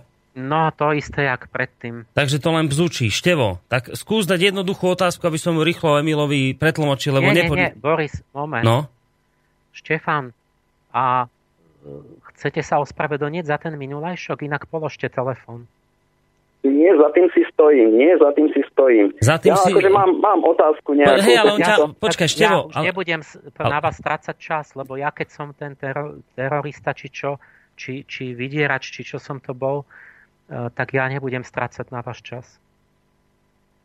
No to povedal Noro, inak akože ja sa nemám za čo ospravedlňovať. No, dobre, počuli ste ho, Emil, čo povedal, či nepočujete? Nie, Števo. Musíš mi to... Dobre, prať. Števo povedal, že sa nemá za čo ospravedlňovať, lebo že to povedal Noro, nie on. No, dobre. Tak ja nemám, ja preňho nezabijem už ani sekundu. Dobre, Števo, také rozhodnutie Emila, takže budeš to musieť rešpektovať, dobre? Čiže, aké bolo jeho rozhodnutie? Ja som nepočul. Že nebude s tebou už strácať čas. Aha, dobre. Ja som sa chcel len opýtať, lebo akože tuto pod upútavkou na dnešnú reláciu je živá diskusia o tom, že Emil je okultista, niektorí ľudia dokonca hovoria, že je satanista, takže som sa chcel opýtať, že či učí nejaké tie okultné metódy aj v tej svojej škole. No môžeš, ale on ti evidentne odpovedať už nebude, lebo už ti povedal, čo ti povedal, takže mňa sa to vieš zbytočne pýtaš, lebo ja ti neviem na to odpovedať. Dobre? Aha, dobre, keď odmieta sa vyjadriť k tomuto, tak to je jeho problém. Tak? Dobre, maj sa pekne, ahoj Števo. Aby sme teda ešte prešli aj na mail, ktorý tu máme, aby stihol Emil odpovedať. Elena napísala krásny pozdrav obom, Emilovi aj vám, pán Koroni. Ja som jedna z tých, ktorí absolvovali ako prvý v tejto jedinečnej škole a môžem vám povedať, že to patrilo k nádherným zážitkom, že je to niečo veľmi krásne, obohatí to každého a nie len v jednom smere, ale v mnohých. Veľmi veľa poznania, vecí vám začnú dávať zmysel. Patrím k tým, čo odoberali aj časopis Sofia a chodili na prednášky už v 90. rokoch a tak ma to oslovilo, že keď som objavila možnosť školy, bola som nadšená a nesklamala ma práve naopak. Dá sa povedať, že v podstate mi toto štúdium a Emil zmenili celý môj život. Už sa proste nedokážem dívať na svet tak, ako predtým, ani keby som ako chcela. Vidím a vnímam to, čo som predtým nevidela a nevnímala. Som strašne rada, že som mala to šťastie prežiť to, spoznať to, čo som vďaka Emilovi spoznala a zažila. A vlastne to zažívam doteraz. Ďakujem veľmi. Toto vám napísala Elena. Ďakujem Elenke za pekný príspevok. No. To sú také veci potom, že keď vidím, že sa to v ľuďoch na niečo premenilo. Na niečo pekné, tak potom vtedy to stojí za to, aj keby som to zadarmo. No skúsme ešte poslednú otázku, Emil. Skúsme poslednú, lebo už toho viacej nestihneme. Ešte sa tu Milan pýta, že ako je to, vlastne keby sa tam chcel prihlásiť, či je tam nejaké potrebné dokončené štúdium mať, ale či sa tam robia nejaké prijímačky, že akým spôsobom by sa tam vedel dostať. Skúsme ešte takto technicky takúto vec vyriešiť. Toto tu aj mám ten bod, že to zloženie tých účastníkov, pretože to vyplýva zase z toho cieľa všetko. že ten cieľ je univerzálny, ten cieľ je vlastne že sa pýtal, že akú máte tú skupinu, ktorú oslovujete. Že sú to mladí, starí, sú to akademici, sú to nejaké etnikum, alebo sú to nejaký profesní, alebo čo máte, musíte niečo mať. Ja som vždy povedal, ja mám to špecifické, že oslavujem človeka ako takého, ako v celku. A preto je to pre všetkých, pretože je to to, čo je nás človeka, robiť človekom to spoločné. A práve tam cieľene chcem mať tú rozmanitosť, že tam patria všetci. Ako náhle by som tam mal, čo sa všade deje, že sa tam selektujú. Už teraz som bol na konferencii, ja všade, kam prídem, sa selektujú ľudia, že sa zídu tí rovnakí, čo rovnako zmýšľajú, čo patria k nejakej skupine. A medzi sebou si tam potvrdzujú, že majú pravdu. A ja chcem ten opak, ja chcem, aby sa to opačné premostilo a integrovalo. A ja potrebujem tam mať všetkých. Čiže a takto tam aj je, že to je známka vlastne toho správneho, že sú tam od mladých po starých. Tam je od dospievajúcich v puberte. Znamená, keď niekto má menej než 18, tak chceme, aby rodičia súhlasili, aby nehovorili, že tam nejako im ovplyvňujeme deti. Takže keď má menej než 18, treba súhlas rodičov. Až po 90 a no, je tam takých starých ľudí, že povedali, že chcú stihnúť ešte než zomru dochodiť školu. Sú tam od vzdelancov, že tam mám veľa ľudí, čo sú nejakí odborníci, proste akademici. Až po úplne takých nevzdelaných, že proste má len maturitu, alebo môže mať len... Hej, že na tomto to jednoducho nezáleží. Že, lebo my... Ja tam síce hovorím vysoké vedecké veci, ja tam budem hovoriť o všetké, jak som hovoril, epigenetike a toto, že... A lenže nám ide o to, že my chceme takú laickú múdrosť, že ja to vždy zároveň poviem tak, aby to mohol rozumieť ten, kto to neštudoval. Mm-hmm. Že vždy niečo z toho vezmeme také, čo je zrozumiteľné laikovi. A nechcem ja mať akademicko-teoretický klub. Ja to chcem spojiť, lebo mne, keď tam príde tá žena, mne ten akademik rozumie nejakým veciam. A keď mi tam príde nejaká pani z domácnosti, čo má doma 5 detí, tak ona sa môže cítiť, ale však ja nie som taká vzdelaná, lenže my tam robíme také veci, že potom zrazu ona povie, že ona pozná niečo z tej svojej praxe, čo ten akademik vôbec netušil.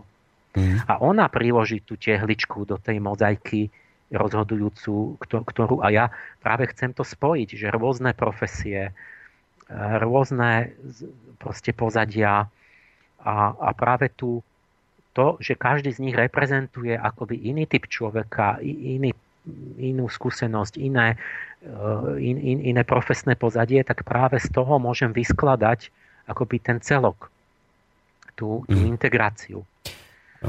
No, Emil, budeme musieť končiť, lebo už máme posledné sekundy do konca relácie. Len takto, že podmienky vlastne, že môže prísť teda každý, nie sú žiadne skúšky, lebo to neviem ako, čo by som skúšal. Hej, to si spomínal. Ale jediná podmienka je, že musí byť duševne zdravý. To som tam musel dať, že napríklad schizofrenici, keď mali niekto diagnózu, tak oni veľmi lákajú ich tieto ezoterické veci, ale im to škodí. Oni vlastne sa dostávajú do takých uletených stavov.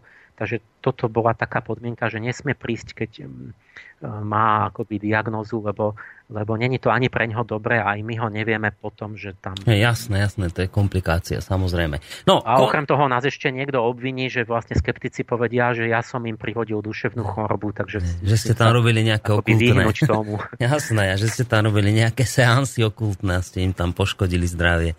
Koniec koncov však budeme sa tejto téme ďalej venovať ďalšej relácii, takže na dnes toľko. Emil, ďakujem veľmi pekne, majte sa, dobrú noc vám prajem a takisto aj pekný víkend a my sa budeme počuť, predpokladám, o nejaké 2 týždne opäť pri téme tejto školy, ale rozoberieme si to možno do iných hlbok. Takže na dnes všetko, ďakujem pekne, majte sa, do počutia. Ďakujem aj ja, dobrú noc prajem. Tak, to bol vážený poslucháč Emil Páleš, sofiológ. Dáme si teraz nejaký hudobný polhodinový blok. No a potom vás už privítam zase raz ja, tentokrát ale už z relácie Slovenské korene a privítame opäť Viliama Hornáčka. Takže budeme sa o chvíľku počuť, zatiaľ sa majte pekne. Táto relácia bola vyrobená vďaka vašim dobrovoľným príspevkom. Ďakujeme za vašu podporu.